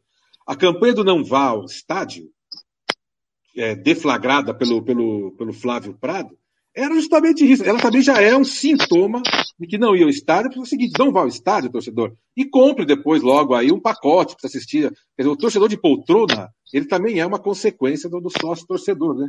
Quer dizer, dentro, fica em casa, compre o um pacote, assista, não vai ao estádio, o estádio é violento. Né? Quer dizer, como é que você, é um paroxismo, como é que você pode ter um jornalista esportivo pregando contra o futebol? É isso que você falou. Essas pessoas não gostam do futebol, né? Porque Alguns se arrependeram, perceberam depois que deram muitos dedos. Né? Era um, dois. A concessão foi grande e falou: opa, não, eu estou percebendo que agora a coisa piorou. Por exemplo, o Kifur é um cara que fez um, um conjunto já de, de, de. Como é que chama isso? De, de, de retratações públicas a respeito desse processo, que ele era entusiasmado. Falei, não, esse negócio de time de futebol associativista, esse negócio é velho, esse negócio é, só tem corrupção, só tem. Quer dizer, a corrupção parou? Acabou? Quer dizer, o que você tirou foi limpar o terreno de torcedores. O resto, a estrutura continua a mesma, os players continuam os mesmos. Ao contrário, né? Você só importou players corruptos, né? Lembra do Kira, lá do seu time, né? O, o, como é era lá? O, da MSI, da MSI, né? Ou seja, a, gente só importou, a gente só importou esses, é, é, a aventura financista, né? financeira, a gente só importou novas formas é, planetárias de, de, de, de deslocamento do capital, que, que se desloca por corrupção. Né? A gente só fez. Doleiro. Dizer, a gente só incorporou novas formas planetárias ou globalizadas da corrupção. Né? O que você tirou de fato de, dessa relação toda foi o quê? Produzir uma, uma, uma opinião pública, né? em nome de uma, de uma esterilização da violência, digamos assim, mas a, as violências os conflitos continuam. Né? Todos os como eu falava no começo, todos os conflitos permanecem. Né? Estamos avançando bastante. vou passar para a Barnes puxar o bloco de encerramento, né? já até avançamos mais do que a gente pretendia. É, papo muito bom. é papo muito bom, acho que conseguimos abarcar bastante coisa. Só pegar de novo aquela matéria que eu tinha colocado na tela aqui. É, tem uma, uma, eu citei uma essa matéria, né? Foi um texto meu, eu tenho impressão. Foi, foi, foi. Conheço por causa do seu texto. É o do livro Torcida em Campo. É, Delgaro, o nome dele, né? O, o metaleiro, Douglas Delgaro, presidente da Gaviões lá em 1997. Ele abriu a Cerca de 80% dos nossos associados têm de 15 a 23 anos e moram na periferia. Se o comando da polícia não consegue controlar 70 mil soldados, não serão os gaviões que conseguirão controlar 60 mil sócios, afirmou Delgaro. Uh, aí vem Alex Simão Araújo, porta-voz da torcida. A torcida estava tão organizada tinha até um porta-voz. Somos um dos culpados pela violência, mas não podemos virar bode expiatório. Não somos uma ilha de violência no futebol podre que é dirigido por pessoas que só querem se promover. Fazemos parte do contexto. Ou seja, 23 anos atrás, esses raciocínios, essas reflexões já estavam feitos. Né? O que faltou foi vontade política de levar isso a sério.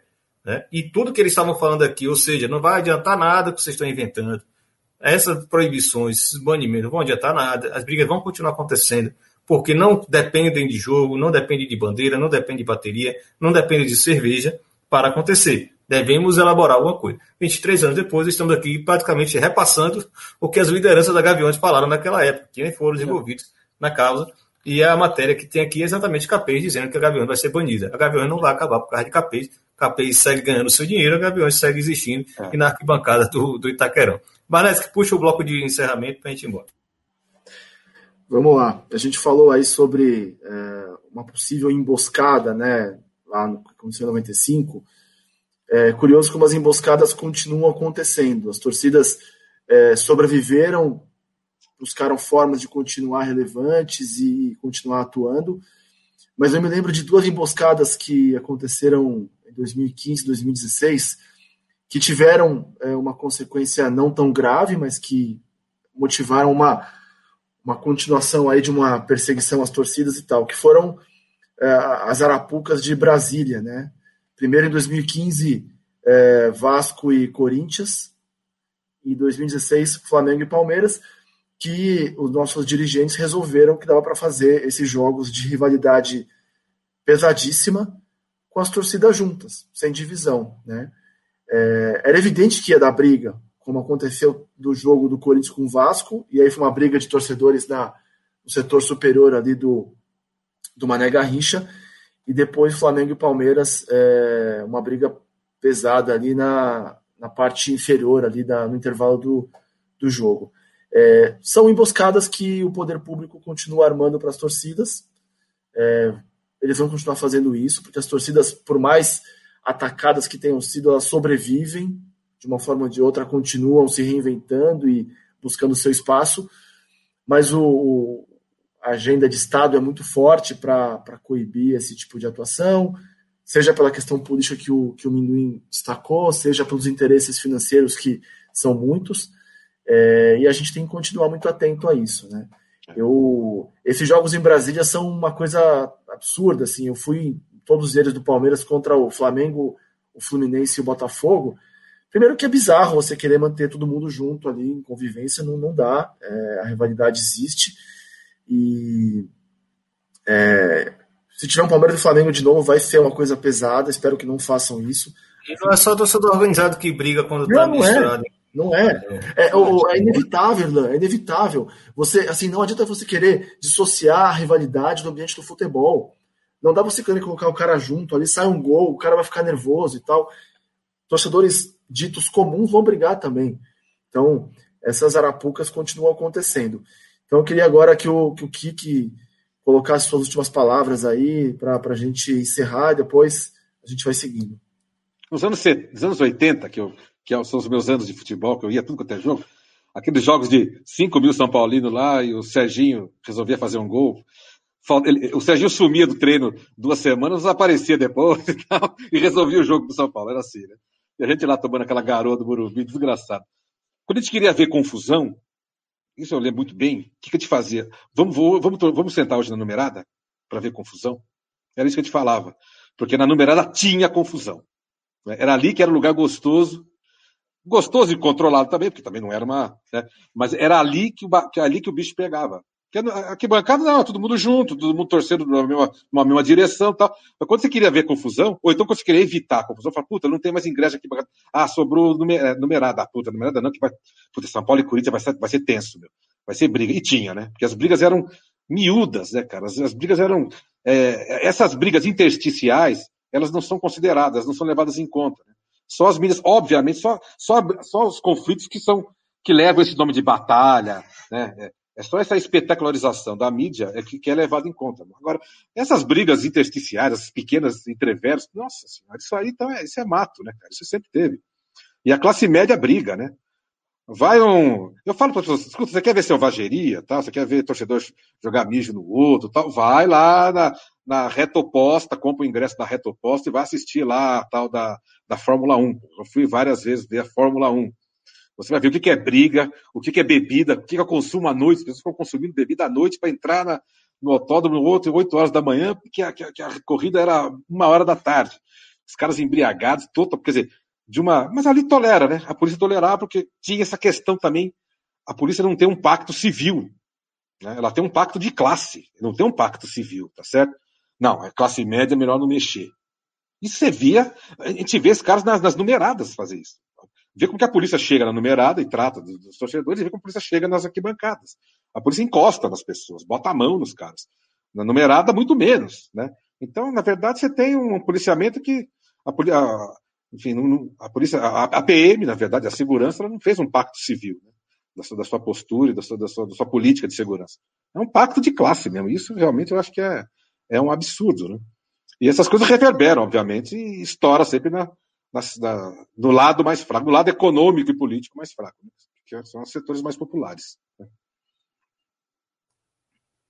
Só pegando esse, esse, esses ganchos aí do, do Barneski e do, do Kiki, é, citar do, dois exemplos também, né, em relação é, questão da, da violência, não só no futebol, no, no, no esporte, de uma, de uma maneira geral, né, para ver que não é só não tem só esse recorte de, de, de classe e também não é só uma questão é, do, dos países subdesenvolvidos, né? Porque você tem hooliganismo na Noruega, na, na Suíça, enfim.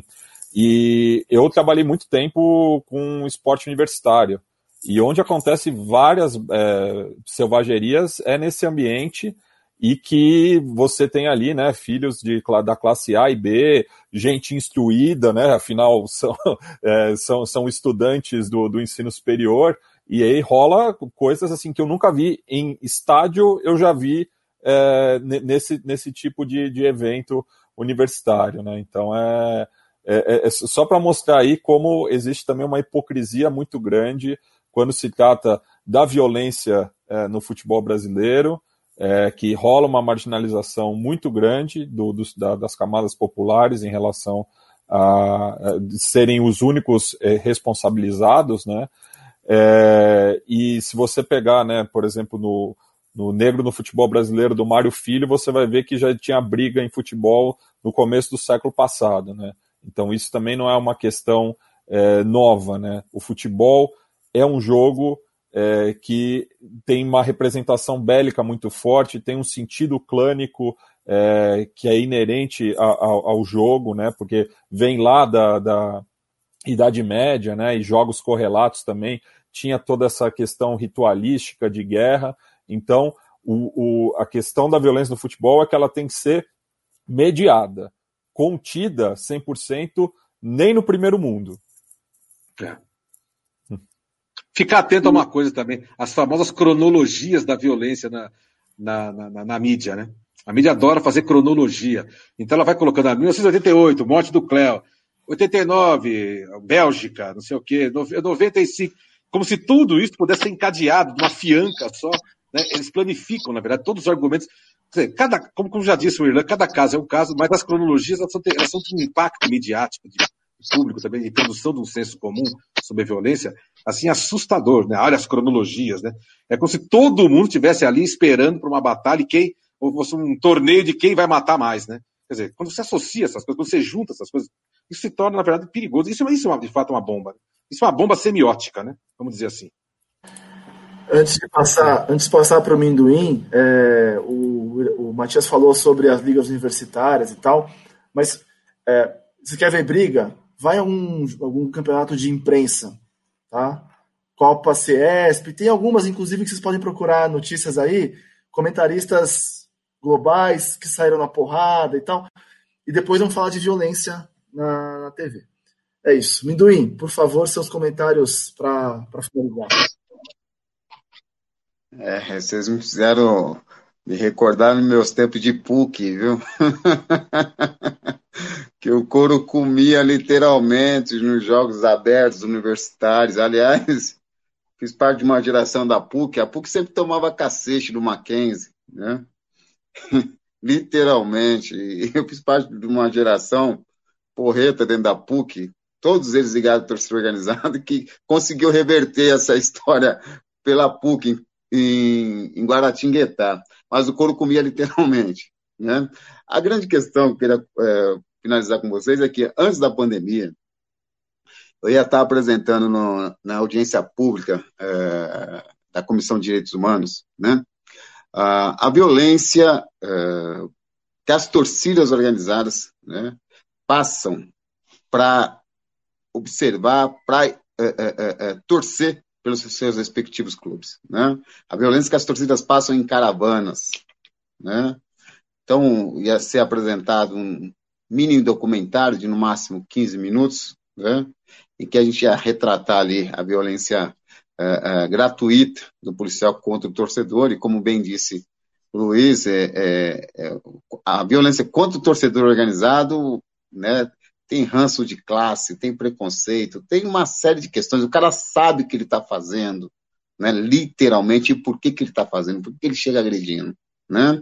Quando um torcedor sai do estado de São Paulo para ir para o Rio de Janeiro assistir Corinthians e Flamengo, Palmeiras e Flamengo, São Paulo e Flamengo, Santos e Flamengo, que seja, ou qualquer outro time lá do Rio de Janeiro, Fluminense, é, é, Vasco ou Botafogo, é uma viagem que poderia custar no máximo seis a sete horas, né? mas esse torcedor organizado né, gasta 10 a 12 horas, sendo que essas quatro horas ele fica enclausurado, sem poder se alimentar, sem poder fazer suas necessidades fisiológicas, né? sem poder, muitas das vezes, tomar água e tomando gás de pimenta, pelo, pela fresta da janela, né? De maneira real ali, o cara por maldade abre a janelinha, aperta o gás de pimenta, né? Só para ver ali o sofrimento desse torcedor, porque ele enxerga um torcedor realmente a questão do inimigo, né? Do inimigo. E eu digo, é, com tudo que as torcidas organizadas passam no nosso país, né? É, o revés é muito minoritário. Quando a gente faz um comparativo com os países é, é, é da Europa, com os países daqui, nossos vizinhos, uruguaios, argentinos, né? E quando eu falo que o revés é muito minoritário, é só fazer um contraponto, jogo São Paulo e River, o que, que a torcida do River fez com a nossa PM, né? É lógico que tem outros motivos, outras razões. Nós temos ainda o ranço da questão da ditadura. O torcedor, é, querendo ou não, ele tem medo, sim, daquela farda cinza na frente dele, né? Talvez não faça um enfrentamento de maneira é, tão igualitária ali no caso, justamente com medo das consequências. Porém, quero finalizar dizendo para vocês o seguinte: estou esperando passar essa pandemia para fazer essa apresentação. Eu sei que essa apresentação vai trazer um debate muito grande é, é, é, no meio do futebol, né? Eu sei que vai surtir algumas ameaças, né? Que faz parte também, né? Mas verdade é, se gostam de falar tanto de torcida organizada, a gente vai começar a falar também né, das pessoas que agridem os torcedores organizados de maneira gratuita. Então, nesse sentido, rapaziada, eu quero aí não só agradecer aí o convite que vocês fizeram, né? Aprendi muito, muita coisa que eu havia esquecido, mesmo vivendo essa questão aí de Anatorg, etc. Né? Vocês trouxeram novamente à minha mente, então eu só tenho a agradecer a vocês. E deixo um recado direto para os torcedores organizados, para as torcedoras organizadas. Né? Nós estamos é, sobrevivendo até hoje. Algumas torcidas têm aí 50, 60, 40 anos. Né? É, semana retrasada foi o meu aniversário eu tive a felicidade de conversar com um dos maiores, que eu considero, claro, os maiores líderes e baluartes de torcida organizada, né, que é o Cosmo, fundador da torcida jovem do, do Santos, né, no dia do meu aniversário, inclusive, mandou as minhas felicitações, e outros velha guardas também, né, e um dos membros da torcida jovem que estava conversando comigo no, no, no telefone e que me ligou para parabenizar, disse o seguinte: Mindu, como que você acha que a gente pode reverter né, o que ocorreu há 20, 25 anos atrás? Volto a frisar e vou bater nessa tecla até o final, até o último dia da minha gestão na frente da Anatório. Né? Nós precisamos passar a ocupar esses espaços que incomodam essa galera. Essa galera que arrancou a gente das arquibancadas. Né? Espaço dentro dos parlamentos, aí, Câmara Municipal, é ano de eleição. Né?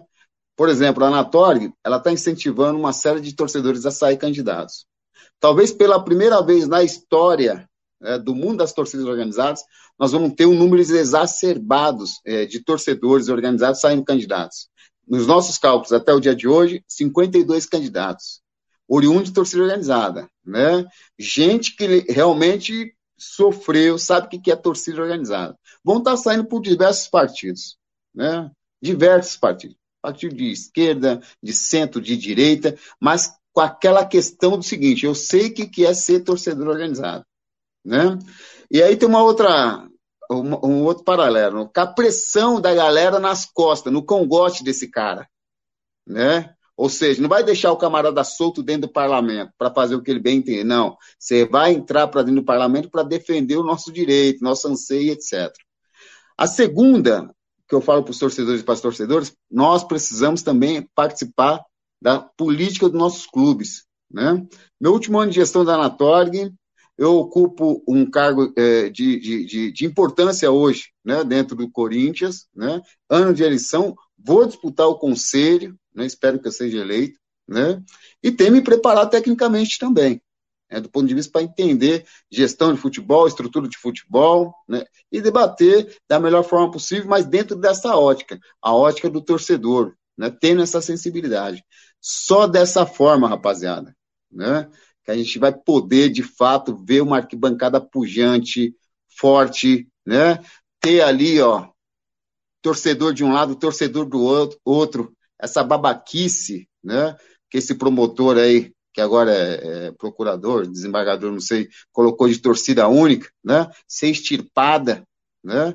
E ver as torcidas elaborando e fazendo as suas festas. Será somente dessa forma que a gente vai conseguir reverter uh, o que a gente perdeu ao longo desses 25 anos. Então, nesse sentido, eu quero agradecer o convite que vocês fizeram. Estou muito feliz em ter aprendido com vocês, né? Durante essas duas horas e 30 minutos. Valeu, Midu. A gente que agradece, na verdade, agradecer a todos vocês, os dois da casa, parceiro Rodrigo Barneski, Matias Pinto, professor Luiz Henrique Toledo, mais uma vez participando com a gente aqui, você representando aí muito a, a torcida organizada de forma geral, né? Não, tanto na sua liderança enquanto membro da Anator, presidente da Anator, como também alguém que tem uma experiência muito grande. Esse universo que é muito rico, muito complexo, e que não é com sensacionalismo, com manchete, com torcedores, com jargão como torcedores travestidos, o vagabundo travestido de torcedores ou sendo lamentável, que vai ser compreendido. Né? É preciso muita boa vontade para compreender e aí, a partir da compreensão, tentar dar alguma solução para os problemas que decorrem né, de um movimento de massas como são torcidas organizadas. Só lembrando aqui que hoje teve algumas poucas matérias, que até surpreso, um pouco de destaque midiático ao tema. Né? É, só Terra, que, o Terra Estadão tem um compartilhamento de conteúdos, e a manchete foi: após 25 anos, médica relembra a Batalha do Pacaembu. Abre aspas, nadamos em sangue naquele dia, fechado. É esse tipo de abordagem que se dá a um evento que desencadeia tanta coisa como a gente discutiu esse tempo todo aqui, mais do que a gente precisava, na verdade, que a gente, a gente esperava de, de conteúdo. E, bom, estamos aqui. Obrigado a todo mundo que ficou até o final. Até a próxima. Na bancada segue aí. Sempre atento. Quem sabe com torcida mais temas apareçam para a gente. Até a próxima.